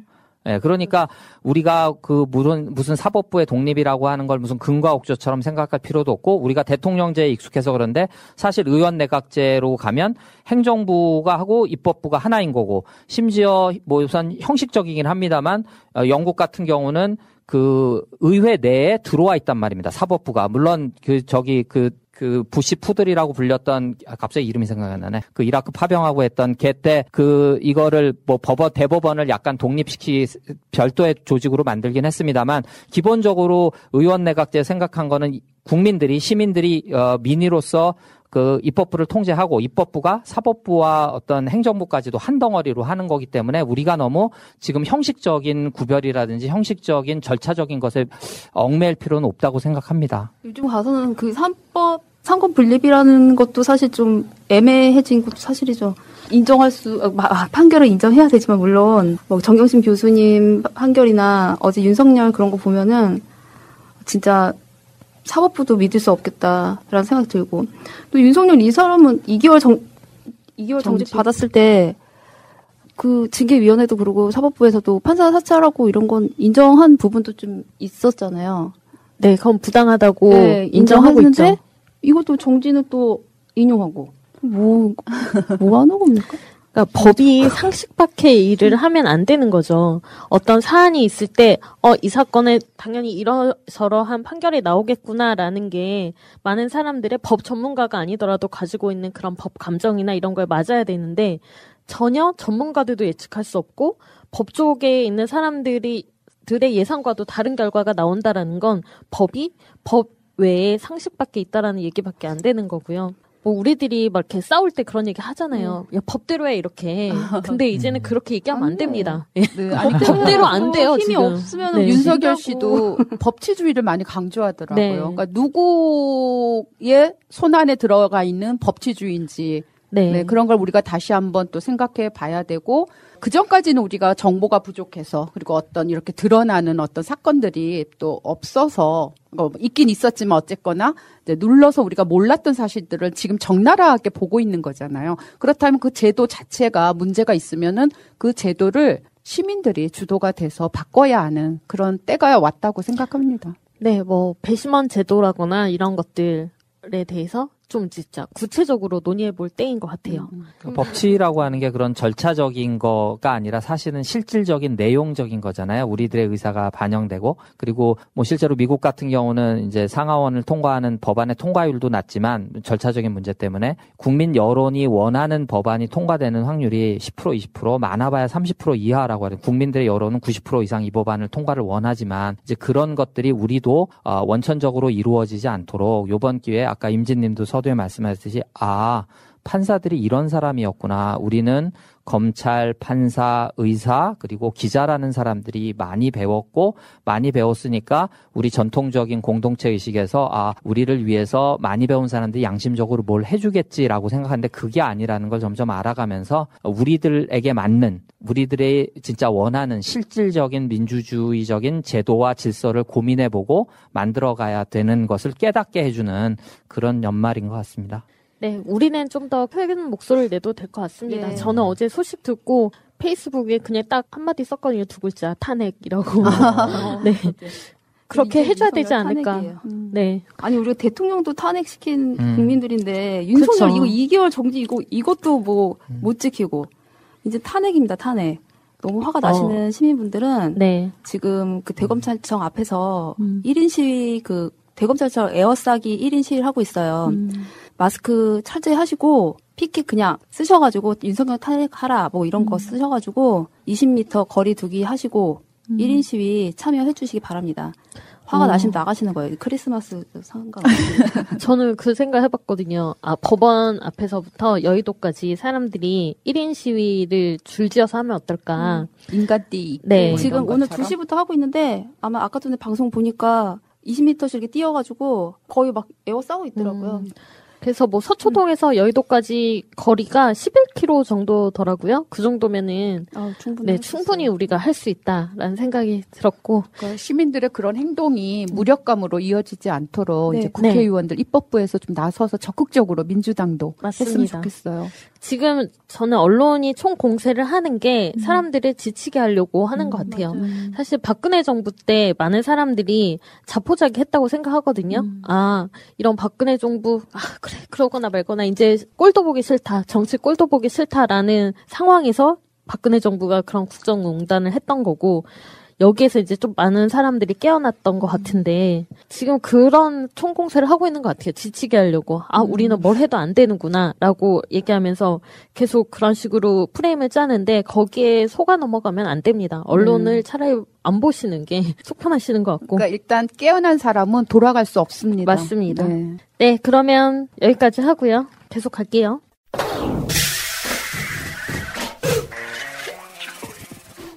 이메일 가겠습니다. 네, 작은 생각님이 보내주셨습니다. 망난이라는 명사가 있습니다. 보통 망난이라고 하면 옛날 사형수의 목을 베는 사람을 먼저 떠올리게 되지만 망난이에는 또 다른 뜻이 있습니다. 말과 행동이 몹시 막된 사람을 비난조로 일컫는 말이기도 합니다. 지금의 윤석열을 정의하기에 아주 딱 들어맞는 말이라고 생각합니다. 지난 15일 열린 징계위는 다음날 새벽 4시 넘어서까지 열띤 몸살임 끝에 윤석열에게 정직 2월이라는 아주 엄청난 징계를 내렸습니다. 그렇게 엄청난 징계를 내린 이유는 징계 사유는 면직을 넘어 해임에 해당할 만큼 중대하나 임기가 보장된 검찰총장이기에 그렇다는 겁니다. 이걸 변명이라고 하는 꼬락서니 하고는 임기가 보장됐으면 예를 들어 살인을 해도 놔둬야 한다는 얘기입니까? 헌법으로 임기가 보장된 대통령도 잘못을 저질러서 탄핵된 그런 대한민국입니다. 그런데 검찰총장은 임기 때문에 안 된다는 게 상식적으로 이해가 가는 말입니까? 이런 상황이 된 뒤에는 윤석열의 망나니 짓이 있었을 것이라는 걸 아주 강력하게 의심해 볼 수 있습니다. 보나마나 징계위원들에게 강한 경고를 보냈겠죠. 나 건들면 너네 가만 안 둔다. 조국 봤지? 추미애도 봤지? 알아서 해라. 뭐 이런 식으로요. 징계위원이 누군지 몰랐다 하더라도 그런 메시지쯤이야 얼마든지 보내는 방법이 있으니까요. 윤석열의 망나니 짓은 이에 그치지 않습니다. 징계위의 결정과 대통령의 재가에 불복하고 행정소송을 냈습니다. 아주 저렴하게 예를 든다면 치킨집 알바가 지금 사정이 어려우니 이번 달까지만 일하고 한 두어 달 쉬라는 사장의 말에 절대 그럴 수 없다며 항의하는 꼴입니다. 내가 지금 사정이 이러저러 하니 알바비를 좀 적게 받더라도 일하게 해주시면 안 되겠냐고 호소는 할 수 있겠지만 무조건 안 된다는 건 망나니 짓에 다름없습니다. 그럼 윤석열은 왜 이렇게 망나니 짓을 할까요? 윤석열이 검찰총장에 임명될 때만 하더라도 그는 호기 있게 현재 찜 의원들의 청문회에 대응했고 자신은 조직에 충성한다는 말로 많은 이들에게 호응을 얻었습니다. 그런 그가 변한 걸까요? 아닙니다. 그가 변한 게 아니라 그가 충성한다는 조직이 우리가 생각한 국가가 아니라 그의 가족과 그를 따르는 사조직이었기 때문입니다. 결국 그는 검사이고 검찰의 장이었지만 마음은 동네 양아치였습니다. 건달도 못 되는 동네 양아치. 우리가 아는 건달은 최소 자신을 알아봐준 사람을 위해서는 어떤 불이익도 감수하는 그런 모습입니다. 그런데 양아치는 자기 이익을 위해서라면 상대가 누구든 가리지 않고 뒤통수를 치는 망나니입니다. 지금 검찰은 마치 윤석열이 검찰 권력을 지키기 위한 최후의 보루인 양 그를 감싸고 옹호합니다. 과연 그럴까요? 전 절대 아니라고 생각합니다. 윤석열은 다만 지금 자신이 처한 상황이 어쩌다 보니 검찰 전체의 이익과 맞아 떨어지기에 그렇게 보이는 것일 뿐 자신과 검찰의 이익이 상반된다면 언제든 검찰의 뒤통수조차 후려치는 양아치일 뿐입니다. 예를 들어 윤석열이 정치인으로 대선에 나갔다고 할 때 윤석열과 연관된 비리가 드러나고 그걸 검찰이 수사한다면 윤석열이 어찌할까요? 그때도 검찰이라는 조직에 충성할까요? 그러면 그는 검찰이라는 조직의 불합리성을 앞장서서 소리 높여 외칠 겁니다. 어찌됐든 현재 대한민국은 윤석열이라는 망나니 양아치가 자기의 어떤 이득을 위해 마구잡이로 날뛰는 바람에 망가져 가고 있습니다. 이럴 때 가장 필요한 건 훌륭한 사냥꾼입니다. 고구마 밭을 마구 파헤치는 멧돼지를 한 방에 들일 수 있는 명포수. 멧돼지도 생명이고 불쌍하니까 조금만 더 봐주자는 인도주의가 아니라 냉철하게 멧돼지를 조준하고 방아쇠를 당길 수 있는 명포수가 있어야 합니다. 그리고 대한민국의 국민은 그런 명포수를 언제나 응원하고 있습니다. 네, 제가 멧도, 멧돼지 고기를 먹어봤는데요. 어, 진짜요? 진짜 맛있더라고요. 우와. 네, 꼭 잡아서 맛있게 냠냠 할 수 있기를 꿈꿔봅니다. H님의 메일입니다. 문, 해외 백신보다 국내 개발 강조. 첫 단추부터 잘못 꼈다. 오늘 다음에 올라온 조선 기사입니다. 역시나입니다. 백신 국내 개발한 게 잘못이라니. 이게 무슨 말입니까? 막걸리입니까? 개발 안 했으면 또 왜 안 했냐고 했겠죠. 이젠 정말 식상해서 상대하기도 싫지만 어쩝니까? 끝까지 가야지요. 힘냅시다. 네, 백신에 대한 기사들도 지금 총공세 중이죠. 계속 백신이 뭐 위험하니 안 하느니 뭐 문 대통령을 1호로 맞, 맞아야 된다느니 뭐 이런 식의 여러 가지 이야기들을 계속해서 하고 있는데 백신에 대해서는 너무 가짜 뉴스와 선동이 지금 판치고 있으니까 믿을 게 못 된다 라고 말씀드리고 싶고요. 또 다른 메일 가겠습니다. 팟빵이 최근 업데이트를 했는데 어, 우리 구독자들은 지금 유튜브로도 많이 보고 계시지만 사실 팟캐스트로 시작한 새날이고 팟빵에서 또 많이 듣고 계시는 분들이 계세요. 근데 업데이트를 했는데 그 업데이트 하고 나서부터는 좋아요가 바로 보이지가 않아요. 그래서 좋아요를 누르는 방법을 좀 가르쳐 드리려고 하는데요. 팟빵에 그 새날 에피소드를 누르시면 그 예전처럼 그 사각형으로 광고 팝업이 떠요. 네. 그 광고 팝업 우측 상단에 X자 표시 누르시면 다시 그 새날 로고가 보이거든요. 그 새날 로고 그 우측 하단에 보면은 점 세 개가 이렇게 가로로 이렇게 있어요. 그거를 누르시면 그때 이제 좋아요 또 누르라는 팝업창이 또 떠요. 굉장히 어렵긴 한데 뭐 저 깡패라고 좋아요 많이 누릅시다. 네. 저도 그 팟빵으로 새날을 듣는 편인데 팟빵 업데이트 되면서 저도 하트 찾는 게 너무 어려워가지고 한참을 헤맸거든요. 그래서 좀 좋아요 수가 많이 네, 줄었는데 많이 눌러주세요. 네 찾아서 꼭 눌러주시고 지금 보는 유튜브도 좋아요 많이 눌러주시고요. 구독 혹시 안 하셨으면 구독도 눌러주세요. 그리고 네, 또 우리 네. 초창기부터 애써주셨던 흐르는 강물님이 깨알같이 그 정보를 아, 예. 또 올려주신 네. 거죠. 어, 네. 감사합니다. 네 여기까지 여러분들의 이메일이었습니다.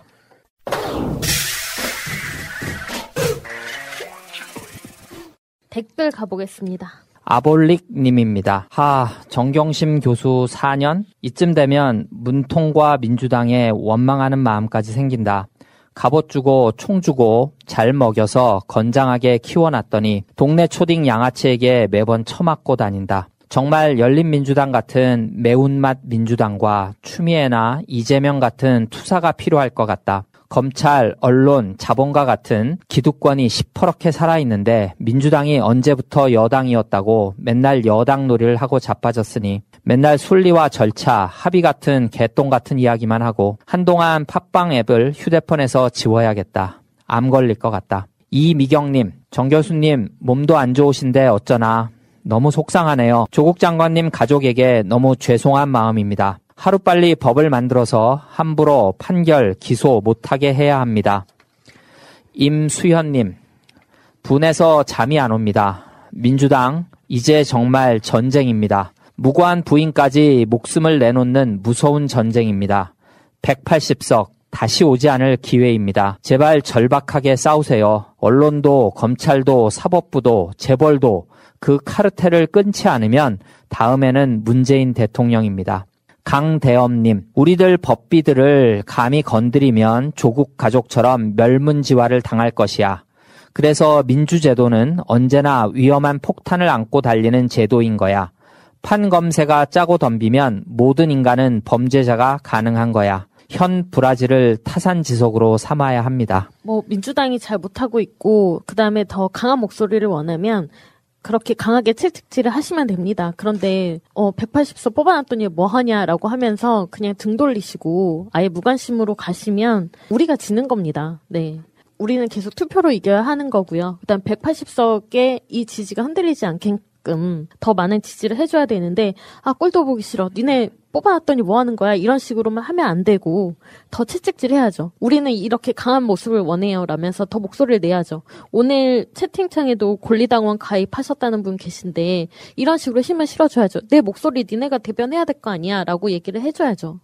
네. 그러니까 이제 크게 보시면 옛날에 80년대 중반에 뭐 동남아시아의 필리핀 우리 김대중 대통령이 돌아올 때 뭐 그 야당 지도자라든지 물론 공화에서 암살당해 죽에 어, 살해당했지만 그 다음에 또 뭐 태국 같은 경우도 민주화 운동을 안 한 게 아니거든요. 그러니까 보면은 그런 나라들은 이들의 힘이 하나로 합쳐질 수 있도록 제대로 된 정당이라든지 리더가 될 훌륭한 야당 지도자가 없었기 때문에 말레이시아도 그렇고 망해지는 아까 중간에서 이렇게 엎어지는 경우가 많았거든요. 그러니까 우리도 우리의 당을 고쳐서 그리고 더 힘, 힘차게 만들어서 어떤 정당이 꼭 필요한 것 같아요. 현실 정치에서는. 그리고 훌륭한 지도자가 필요하고요. 네. 그리고 예, 여기 민주주의 제도 자체에 대한 이야기도 하지만 우리가 민주주의라고 하는 것도 최선이기 때문에 우리가 그 제도 안에서 살고 있는 건 아니고 이거 지금 현재에서는 이것만 한 다른 제도가 없기 때문에 우리가 차선책으로 또 가지고 우리가 또 정치 행위도 하고 살아가고 있는데요. 그렇게 하는 중에 정말 그 개선해야 될 것들이 생기고 문제점이 생기면 그것들을 계속 고쳐 나가면서 네 그것을 이제 만들어 나가는 과정에 있으니까 좀 더 좋은 방향으로 만들어 갈 수 있도록 힘을 좀 모아야겠습니다. 아, 저 아까 채팅방 얘기하셔가지고 저도 말씀드리는데 계속 민주당 180석 뭐 이낙연 대표님 또 문재인 대통령님 또 답답하다 이런 걸 올라오시는 분들이 있는데 물론 당연히 답답하시겠죠. 근데 지금은 그 저쪽에서도 우리를 다 보고 있단 말이에요. 아 얘네들 이렇게 막 싸우고 있구나. 좋다 좋다 계속 해라 이런 다음에 여기서는 윤석열 욕하고 국진당 욕하고 판세, 검세, 기러기 욕하는 걸 많이 쓰셔야 돼요. 네. 이렇게 분노하고 있다는 걸 우리가 알려줘야 됩니다. 180석으로 힘이 없다 생각하면 200석 만들어주면 되고요. 네. 250석 만들어주면 되고, 그렇게 만들어줘야죠. 네, 계속 가겠습니다. 네, 김태인님. 해도 해도 너무한 검찰과 판사들. 양심이 기본이어야 할 이들이 양심은 법원 밖에 두고 그들만의 권력을 위해 판결에 칼을 휘두르는 것 같다. 그냥 지켜만 봐도 무력감으로 힘이 빠지고 어안이 벙벙하고 너무 안쓰럽고 정말이지 세상 무섭다. 작은 힘이 남아 보태어 봅니다. 하면서 판사 탄핵 청원이 있는 것 같아요. 거기에 또 다들 청원해 주시면 감사하겠습니다. 그리고 흐르는 강물님께서 상식 이하의 인간 이하의 국민들을 바보 취급하는 구속 판결 조작을 겁없이 자행하는 검사 판사 기레기들이 원하는 것이 바로 깨시민들이 빵 앱을 지우고 정치에 관심을 가지지 않는 것. 불법 검사, 불법 판사, 불법 기레기 이게 현실. 조작 검사, 조작 판사, 조작 기레기 이게 현실. 그러나 현실은 피한다고 해서 절대 사라지지 않는 법. 현실을 바꾸고 싶으면 현실이 바뀔 때까지, 끝장을 볼 때까지 현실과 싸우는 방법뿐. 박선아님, 완전 법을 지네들이 코에 걸면 코걸이, 귀에 걸면 귀걸이, 개판 범죄단체 조폭들. 거기 판사들 중에 나경원 신랑도 있나요? 개검들이 완전 나라를 좌지우지하는 군대 같네요. 쿠데타죠. 완전 돌아가는 것이. 미카엘 안님. 우리는 검사나 판사가 되기 전에 인성부터 점검해야 합니다. 머루 다래님. 나중에 무죄가 나면 국민 세금으로 보상하지 말고 수사한 검사 판사가 책임지는 법을 만들면 좋겠습니다. 그 후에 모자라면 세금을 쓰더라도. 흐르는 강물님 말처럼 저들이 원하는 게 우리가 팟빵 앱 지우고 유튜브 안 보고 아 시끄러워서 못 보겠어요. 너무 화가 나서 못 보겠어요 하면서 외면하는 거입니다. 잘 짚어주셨고요. 그리고 머루다리님 말처럼 정말 이렇게 말도 안 되는 판결을 한 판사들한테는 그 책임을 물어야 되는데 지금까지 그 어떤 판사나 검사들도 책임을 무- 받은 적이 없어요. 홍광철 님도 왈가왈부의 맞아요. 홍광철 님도 이번에 무죄 판결 대법원에서 최종적으로 무죄 나셨는데 누가 한 명이라도 책임을 집니까? 그 사태에 대해서. 그래서 이제 그게 네. 또 여기 쓰신 것처럼 국민 세금으로 네. 형사보상금이 나오는 거거든요. 그러니까 그 수사했던 검사 판사도 일정 부분 책임을 지고 거기에 대한 맞아요 구상권 네 구상권 청구를 해야 되는 게 맞는 것 같아요. 민사로 가야 되는 부분일 것 같아요. 말씀하신 대로 구상권 청구하고 민사로 가도 어쨌든 지금까지는 잘 안 됐다라는 게. 문제인 거죠. 또 그런 사람들이 네. 승진도 다 하고. 승진하려고 간첩으로 몰고 그랬던 거 아닙니까? 네. 계속 할게요. 라임님, 왜 법정에서 증인들만 선서해야 하나? 앞으로는 검사와 판사들도 선서해라. 판사들은 검사의 어떠한 회유와 협박이 있더라도 공정한 재판을 하겠다고 선서하고, 검사들은 판사들에 대한 사찰은 물론이고 어떠한 회유와 협박을 하지 않고 증거에 의한 재판을 하겠다고 선서들을 하고 시작해라. 공정한 재판은 대한민국이라면 누구나 누릴 수 있는 대한민국 헌법이 보장한 기본적인 권리이다. 우리 대한민국 국민이다. 불가하다면 법으로 선서하고 진행하게 만들어라. 유검 무죄, 무검 유죄. 라임님 말씀 너무 동감입니다. 래프인 2K님, 사법정의 능멸하는 사법 카르텔의 횡포에 분노가 치민다. 이런 식이면 징역 1년 구형받은 최강욱도 안전하다고 할 수 있을까? 무소불위 사법 카르텔의 전횡을 막고 무고한 기소와 편결로부터 인권과 방어권을 보호받을 대안은 미국식 기소 대배심제와 완전 국민 참여 재판뿐이라고 본다. 민주당은 사활을 걸고 사법제도 개혁에 나서라. 180석의 힘은 이럴 때 쓰라고 준 것이다. JS, JS, HDH님. 입법, 행정, 사법 중에 제일 썩은 곳이 사법부인데 매번 정쟁이 날 때마다 제일 썩은 사법부로 몰려간다. 결과는 뻔한데 여기에 절망을 느낄 필요가 있나라는 생각이 든다. 왜냐? 원래 썩은 곳인데 뭘 바라나. 입법, 행정부는 매번 국민에 의해 걸러지지만 사법부는 일제시대의 연속 아닌가. 네, 맞는 지적 드리고요. 계속할게요. 예, NK1363K님, 판사가 법과 원칙 대로만 판단하면 상식적인 판결이란 아주 아주 쉬운 일인데, 여론도 보고, 검사들 눈치도 보고, 판사 그만두고 나와서 돈벌이도 생각하고, 그런저런 생각 다 하고 판결을 하는 느낌을 지울 수가 없네. 신발끈 묵자님, 대한민국에서 신에 가까운 직업 세 가지. 판사, 검사, 의사. 죄 없는 사람을 감옥에 보내거나 죄 없는 사람을 조작 수사하고 기소하거나 이상 없는 사람을 자신의 과실로 죽게 하더라도 처벌받지 않는 유일한 존재들. 상식 위에 올라서서 거들먹거리며 떵떵거리며 고개 들고 사는 짐승들. 가슴을 짓누르는 이 답답함. 그저 술 한 잔으로 끌어오르는 분노를 식혀야 하는 게 나 같은 서민의 한계인 건지 슬프다. 시크릿 구구님. 예전만큼 새날을 자주 듣지는 못하지만 이런 상황에서도 우리가 참고 기다리자 라고 하는 것은 정말 아닌 것 같아요. 무조건 응원하고 친척만 하려니 현실과 동떨어진 메시지가 나올 수밖에 없는 것 같아요. 그러나 그 마음을 전혀 이해 못하는 건 아닙니다. 국민은 입법, 행정, 권력 대부분을 민주 진영에 줬습니다. 그렇다면 국민은 할 일 다 했다고 보는 게 맞습니다. 막강한 권력을 가져서도 할 수 있는 게 없다? 그럼 대체 표를 왜 달라고 한 걸까요? 아직도 민주 진영은 절실함이 부족하다는 생각이 드네요. 네, 뭐 참고 기다릴 필요 없습니다. 하고 싶은 목소리 다 내야죠. 그 적극적으로 목소리 내야죠. 네. 강병환님, 이젠 지치다 못해 탈진 상태까지 이르렀네요. 야수님 말씀에 공감은 하나 다르게 생각해 볼 수도 있어요. 가령 축구 경기를 하는데 상대팀이 거친 태클, 핸드볼 반칙을 하는데도 심판이 휘스를 불지도 않고 편파적으로 진행시켜서 게임에서 졌다고 칩시다. 그러면 뭐가 남나요? 우리는 정정당당하게 게임에서 졌지만 괜찮다? 이건 아니죠. 이명박근혜처럼 권력을 함부로 휘두르라는 건 아닙니다. 집권했고 지방 권력 다 잡았고 심지어 180석까지 얻었으면 주어진 권력으로 합법적으로 대응하면 됩니다. 국민들이 쥐어준 권력을 쓰지도 못하는 민주당에 화가 나서 너무 화가 나서 이젠 민주당이 적극적으로 나서라고 촉구해야 합니다. 절차적 민주주의에만 너무 집착하면 이런 상황은 필연적으로 오게 되어 있습니다. 지쳐도 포기하지들 맙시다. 아직도 대통령은 아, 문재인 대통령님이고 의회 권력도 압도적으로 민주당입니다. 민주당에 요구합시다. 우리가 기댈 곳은 민주당 뿐이니까요. 어, LHW0115님. 이것들 총 칼만 안 들었지 살인자의 버금 갑니다. 검찰이든 재판부든 사법 살인자들 맞습니다.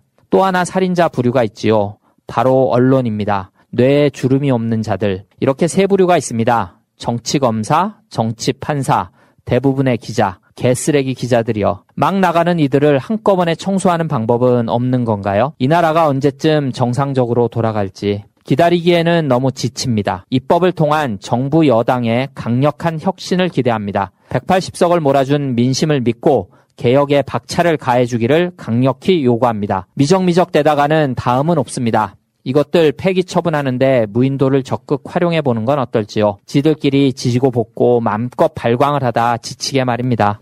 네, 김덕태님. 실제로 취재하지 않고 악의적으로 오보내는 언론사 기자를 형사처벌하고 민사상 배상하도록 하는 특별법 제정으로 검찰 개혁은 수사권과 기소권의 확실한 분리로 공수처의 고위 공직자 범죄를 제외한 모든 수사권은 완전하게 경찰로 검찰은 기소권만 갖는 기소청으로 전환 수사하고 싶은 검사는 경찰로 전직 검사와 판사의 전관 예우 금지 특별법 제정으로 부정부패 방지 국회, 국민들 더 화나게 하지 말고 민주당 180석 가지고 해야 할 일들이다. 아볼링님, 꿈꿔본다. 민주당 당 대표가 180석을 움직일 수 있는 민주당 당 대표가 작금 윤석열 총장 및 몇몇 검사들의 선택적 기소를 통한 적극적 정치 행위와 국민이 부여한 대통령의 임명권을 무시하는 태도에 격분하며 이런 일이 반복된다면 검찰청을 공소청으로 바꾼과 동시에 수사권을 전면 폐지하고 공소권만 부여하며 임의로 불기소 처분을 하는 경우 반드시 공수처의 심의를 받도록 법 개정을 추진한다. 이 정도의 워딩을 한다면 그래도 검찰이 미친 개처럼 날뛸까? 윤석열 똘마니를 제외한 다른 일반 검사들이 윤석열에게 동조할 수 있을까? 실제로 진행이 되든 안 되든 저렇게라도 운을 띄워 놓는다면 윤석열이 지금처럼 기세 등등할 수 있을까? 아샤 못난이님, 민주당 180석 의원들은 행동으로 옮기시라. 촛불 깨 시민들의 말소리에 귀를 기울여 행동으로 옮기시라. 가만히 계시지들 마시고 뿔깨 시민들이 무엇을 말하는지에 귀를 기울여 달라. 문재인 정권을 위해 말과 행동으로 보여달라. 네, 오늘 이낙연 대표가 민주당 법사위원들 긴급 회동을 했습니다. 그래서 지금 권력기관 TF라고 있는데 이것을 검찰개혁 TF로 변경을 하고 좀 검찰개혁에 힘을 많이 실으려고 하는 것 같아요. 그리고 민주당 내에서도 기소권과 수사권 분리하는 법안 바로 바로 추진한다고 하고 내년에는 꼭 입법될 수 있도록 노력한다고 하니까 계속해서 우리가 목소리를 높여줘야 할것 같습니다. 수사권만 진짜 완전 분리만 돼도 네. 검찰이 힘을 뺏는 거잖아요. 그렇죠. 네, 아, 그거 빨리 돼야 되는데. 네. 수민님으로 넘어갈게요. 존킴님, 윤석열이 조국 전 장관에게 들이댔던 잣대를 기준으로 본다면 윤석열은 구속수사감이다. 공직 임명 전부터 자녀가 받던 장학금을 뇌물이라고 기소했는데 윤석열 와이프 회사가 받았던 막대한 후원금은 뇌물 중에 뇌물이다. 같이 가지님, 두 달 동안 2,700회? 산수 계산해보자. 두 달 60일. 2,700 나누기 60은 45회. 하루 평균 45회. 마누라, 부모 형제하고도 하루 네다섯 번만 해도 아주 지긋지긋 진저리가 날 거다. 하루 45회 통화를 해? 평균이니? 어떤 날은 40회, 어떤 날은 50회겠구만. 똥훈이와 짜장이 두 달 동안 연애 통화했냐? 연인도 하루에 4, 50번 전화는 못해. 너무 심하게 통화를 사랑하잖아. 유화이나님, 줄리 때문에 절대 그 자리 못 떠나. 자, 사기꾼 장모 때문에 그 자리 못 떠나. 나베와의 약속 때문에 그 자리 못 떠나. 정말 골칫덩어리 인간, 토끼 공수처로 구속하자. 민주당 힘내세요. 김양호님, 윤석열 사퇴할 생각이 없음. 끝까지 버틸 새끼임. 사퇴할 것이면 벌써 사퇴했지. 총장 명함이라도 있어야 시간을 번다고 생각하는데. 김맹례님, 본인이 이 나라 최고라고 착각에 빠져 있어. 착각은 자유인디. 하고 꿈에서 깨어나시오. 여자 치마폭에 쌓여 사내망신 다 시키지 말고 덩치값이라도 하시오. 일평생 살아온 삶이 역사에 부끄러운 짓 하지 말고 이미 하고 있지만 참. 무등산님, 개혁의 앞장서라고 임명했더니 임명권자에 맞서? 이게 공직자인가? 징계도 못 받겠다고? 부끄러움조차 모르는 인간이었나? 김인택님, 윤짜장은 개판당 대통령이다. 축하합니다. 하기는 국무총리, 병우는 비서실장, 검개들 판이네. 네, 이진희님, 윤씨, 줄리, 장모, 줄리 친인척, 윤씨 친인척, 까도, 까도, 까도, 까도. 수많은 엄청난 비리와 부정은 언제 그게 다 밝혀질까요? 피해자분들 다 나와서 밝혔으면 좋겠습니다. 싱크님, 와, 위존을 했으나 고의는 아니다? 명언이네요. 고의가 아니면 선의로 예금 잔고 증명서를 위조한 거네요.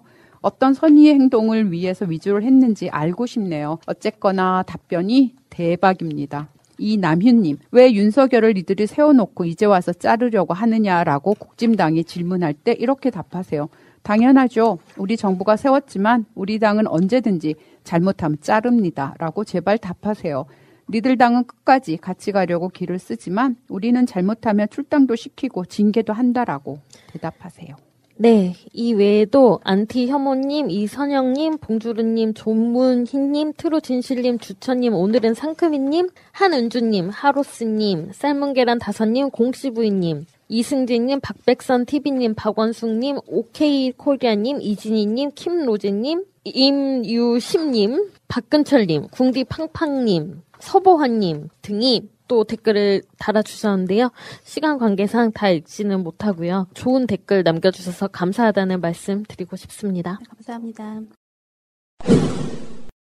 살다 보면 단체 선물이나 인쇄 홍보물을 만들어야 할 때가 생깁니다. 판촉, 돌잔치, 결혼식, 모임 이벤트, 각종 행사 등 이걸 어디서 해야 하나 고민이 될 때가 있습니다.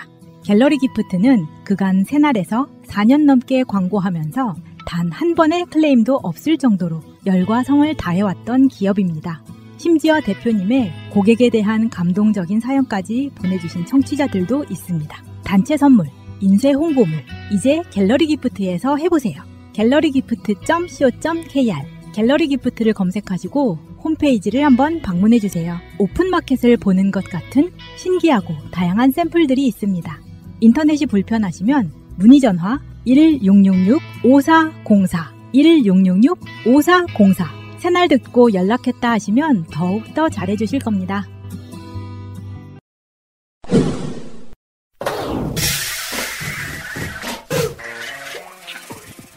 네, 오직 공감분 가겠습니다.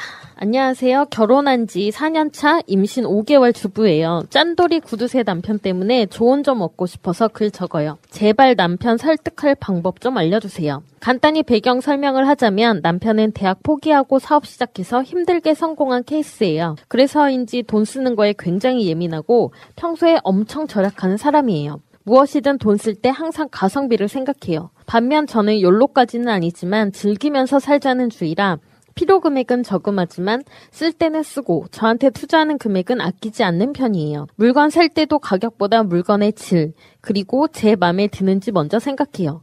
이렇게 쓰고 보니 남편이 알뜰한 것 같은데 남편은 물건 버리는 걸 이해 못해요. 싫어하는 정도가 아니라 아주 혐오하는 수준이에요. 집에 한 번 사온 물건은 부서져서 못 고칠 수준이 돼야 버릴 수 있어요. 집에 TV 세대 프로젝터 한 대 있어요. 처음 혼수로 TV를 하나 사왔는데 그 뒤로 시댁에서 버린다는 거 받아오고 TV 업그레이드 하면서 옛날 TV를 못 버리게 해서 방마다 큰 TV가 하나씩 걸려 있어요. 서재에는 책상이 3개예요. 처음에 저랑 남편 하나씩 필요해서 두 개 놔뒀는데 회사 사무실에서 안 쓰는 걸 가져와서 3개로 늘어났어요. 안방 침대를 킹 사이즈로 바꾸면서 퀸 매트리스는 공간이 없어서 작은 방 벽에 세워뒀어요. 손님방 extra bed가 있지만 손님이 많이 오면 거실에 매트리스 깔고 잘 수 있으니 버리면 안 된대요. 이외에도 나무 숟가락, 젓가락, 실 벗겨진 거 절대 못 버리고요. 그릇 이 나간 거 조심히 쓰면 된다고 못 버리게 해요. 코팅 벗겨진 팬 못 버리게 해서 그냥 스텐펜으로만 요리하고 주방 칼 부러진 거 용접해 준다고 못 버리고 있어요. 택배 오면 물건 싼 뽁뽁이나 스티로폼, 아이스팩 아깝다고 다 모아놔요. 언제 쓸지는 저도 모르겠어요. 심할 땐 배달 음식 용기 씻어서 모아두고 쓰자고 했어요. 제가 비위생적이라고 치를 떨어서 다행히 넘어갔지만 저희 집에서 버리는 거라곤 음식물 쓰레기뿐이라고 보시면 돼요.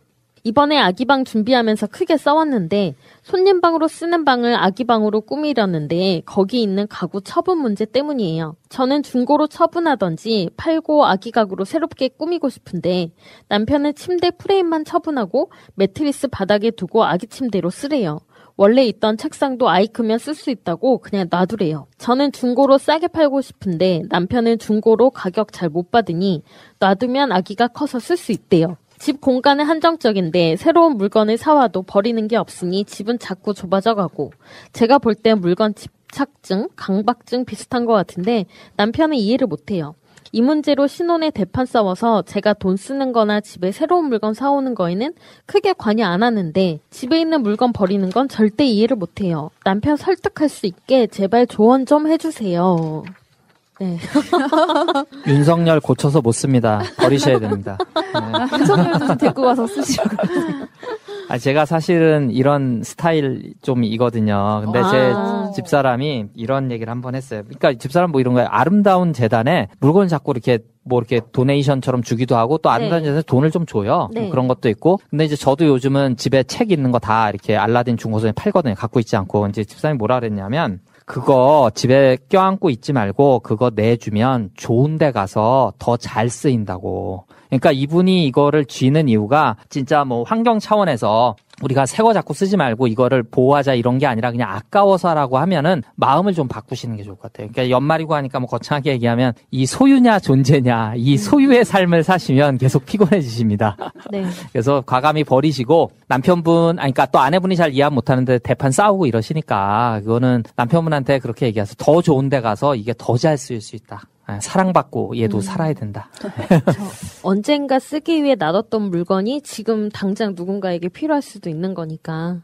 네. 근데 저는 이제 그렇게 해서 이 남편분이 이해하고 고칠 분 같지는 않아요. 왜냐하면. 여기 예, 너무 힘들게 음. 살고 성공한 케이스라는 것과 하여튼 이분의 약간 그런 강박증 같은 거는 조금 상담을 받아서 그러니까 음. 자신이 모를 수도 있어요. 자기가 하는 행동이 내가 왜 이렇게 하는지도 모르고 있을 수도 있고 네. 아니면 본인의 그 심리적인 어떤 밑 바탕에 알고 있지만 안 될 수도 있는 거거든요. 그러니까 네. 현실적으로 생각해서 상담을 받고 왜 이런 또 부인도 너무 힘든데 또 지금 태어나려는 그 아기가 다 자라서 쓸 책상을 그냥 갖고 있다는 것도 어찌 생각하면 좀 상식적이진 않거든요. 그렇죠. 네, 그러니까는 저는 조금 좀 전문가를 만나보는 게 좋겠다. 네. 심각하다고 진단하셨군요. 네, 네. 윤석열 이상으로. 아, 네. 그 사람을 능가할 순 없지만 그래도 네, 학소희님 이 글을 네. 쭉 읽어봤는데 아막 처음에 막 저도 막 이거 이 사람 어떻게 살아 막 이런 생각했거든요. 네네. 칼을 막 용접을 한다는 아, 칼을 용접을 이가 쓰. 이가 그릇에 이가 나갔는데 막 음. 그걸 그냥 이 안쪽으로 이 안난 쪽으로 하면 근데 여기 글을 쭉 읽어보니까 여기 보니까 네. 대파 싸우고 네. 근데 제가 돈 쓰는 거나 집에 사, 새로 물건 사오는 건 또 냅둔대요. 관여 안 한대요. 음. 근데 물건 버리는 것만 집착한다고 그러잖아요. 그냥 어느 날눈탁 감고 다 싸져봐서 그냥 요거 요거를 이제 부인하고 같이 요 부분을 음. 좀 조율하면 될 것 같은데 아, 천생 연분입니다. 다 같이 버리고 막 이러고 살면 거지돼요. 그냥 둘이 맞춰서 사시고 남편분 이거 이해한대잖아요. 부인하고 이제 둘이서 요걸 딱 맞춰갖고 행복하게. 저는 제가 쓰는 방법인데 저희 어머니 이제 아까워서 못 버리는 것들이 있어요. 네. 그러면 일단 눈에 잘 안 띄는 거 있잖아요. 네. 약간 깊숙한 곳에 있는 거, 그다음에 창고에 있는 거 이런 것들을 하나씩 하나씩 음. 버리거나 뭐 어디에 내놓거나 이렇게 네네. 합니다. 눈에 음. 잘안 띄고 어차피 없어졌는지도 몰라요. 그냥 아까워서 못 버리는 거지 절대 쓰지 않을 거거든요. 살면서 느끼는 건 작년에 안 쓴 건 올해도 안 쓰고 맞아요, 맞아요. 내년에도 안 씁니다. 음. 특히 옷 같은 거 있잖아요. 아, 살 빼면 입어야지 해, 해놓은 그런. 옷이 자꾸 작아지고. 네. 그런 옷들 절대 못 입습니다. 그러니까 물건이라고 하는 네. 것은 정말 뭐 내가 가지고 있어서 가치가 오른다거나 아니면은 정말 어떤 경험이라든가 추억이 있어서 그것만은 버릴 수 없어라고 하는 거 외에는 사실은 좀 맞아요. 정리하는 게 맞아요. 맞는 거거든요. 남편분 예. 좀 버리는 뭔가 이게 집착하거나 버리는 용기가 필요하실 것 같아요. 그러니까 약간 심리적으로 뭔가 음, 조금 예, 좀 심리적인 제가 게볼 때는 것좀 예, 네. 상담을 받으시는 게 제 지난번에도 잠깐 언급했던 책인데 죽은 자의 집 청소라는 음, 특수 청소 관련된 네, 그 이야기를 보고 음. 저는 그걸 보면서 혹시 내가 그 피해자라면 이라는 생각을 했거든요. 그래서 특수 청소를 누가 우리 집에 와서 해야 된다라고 하면 어 그때 제 방의 모습, 집의 모습이 그려지더라고요. 왜 내가 이렇게 필요도 없는 물건들을 다 쟁여놓고 있을까? 언젠가는 쓰겠지라는 생각에, 아, 이거는 안 쓰는데 너무 아까워서 이런 식으로 해놓은 것들, 모아놓고 있는 것들이 결국은 나중에 누군가가 그 청소를 한다고 하면 다 필요 없는 물건들인데, 나도 이걸 안고 갈 것들이 아닌데, 왜 내가 여기에, 어, 소유욕을 부렸을까라는 생각이 들더라고요. 그래서 그 책을 읽은 뒤에 웬만한 거 다 버리고 당근마켓에 내다 팔고 이렇게 하고 있거든요. 네. 그래서 정말 내가 소유해야 될게 뭔가 추억이라면 그 추억은 물건이 아니잖아요. 내 머릿속에 있는 거고. 뭐 그래서 그 물건에 대한 소유욕에 대해서 한번 다시 생각을 해보면 좋을 것 같아요. 네, 그리고 제가 주변에 이제 부모님 돌아가시거나 어른들 계시다가 이제 돌아가신 분들의 얘기를 들어보면 그 남은 짐 정리가 굉장히 힘들다. 버리기도 애매한 것들도 있고 뭐 갖고 있기에는 또 그렇고. 그러니까는 본인들이 이제 나이가 들어갈수록 사실은 좀 주변을 정리하게 되잖아요. 그랬을 때 주고 싶은 물건 또 주고 싶은 사람에게 주고 뭐 이러면서 그 물건에 대한 정리는 사실 살아가면서는 꼭 필요한 거라고 생각을 합니다. 네, 맞습니다.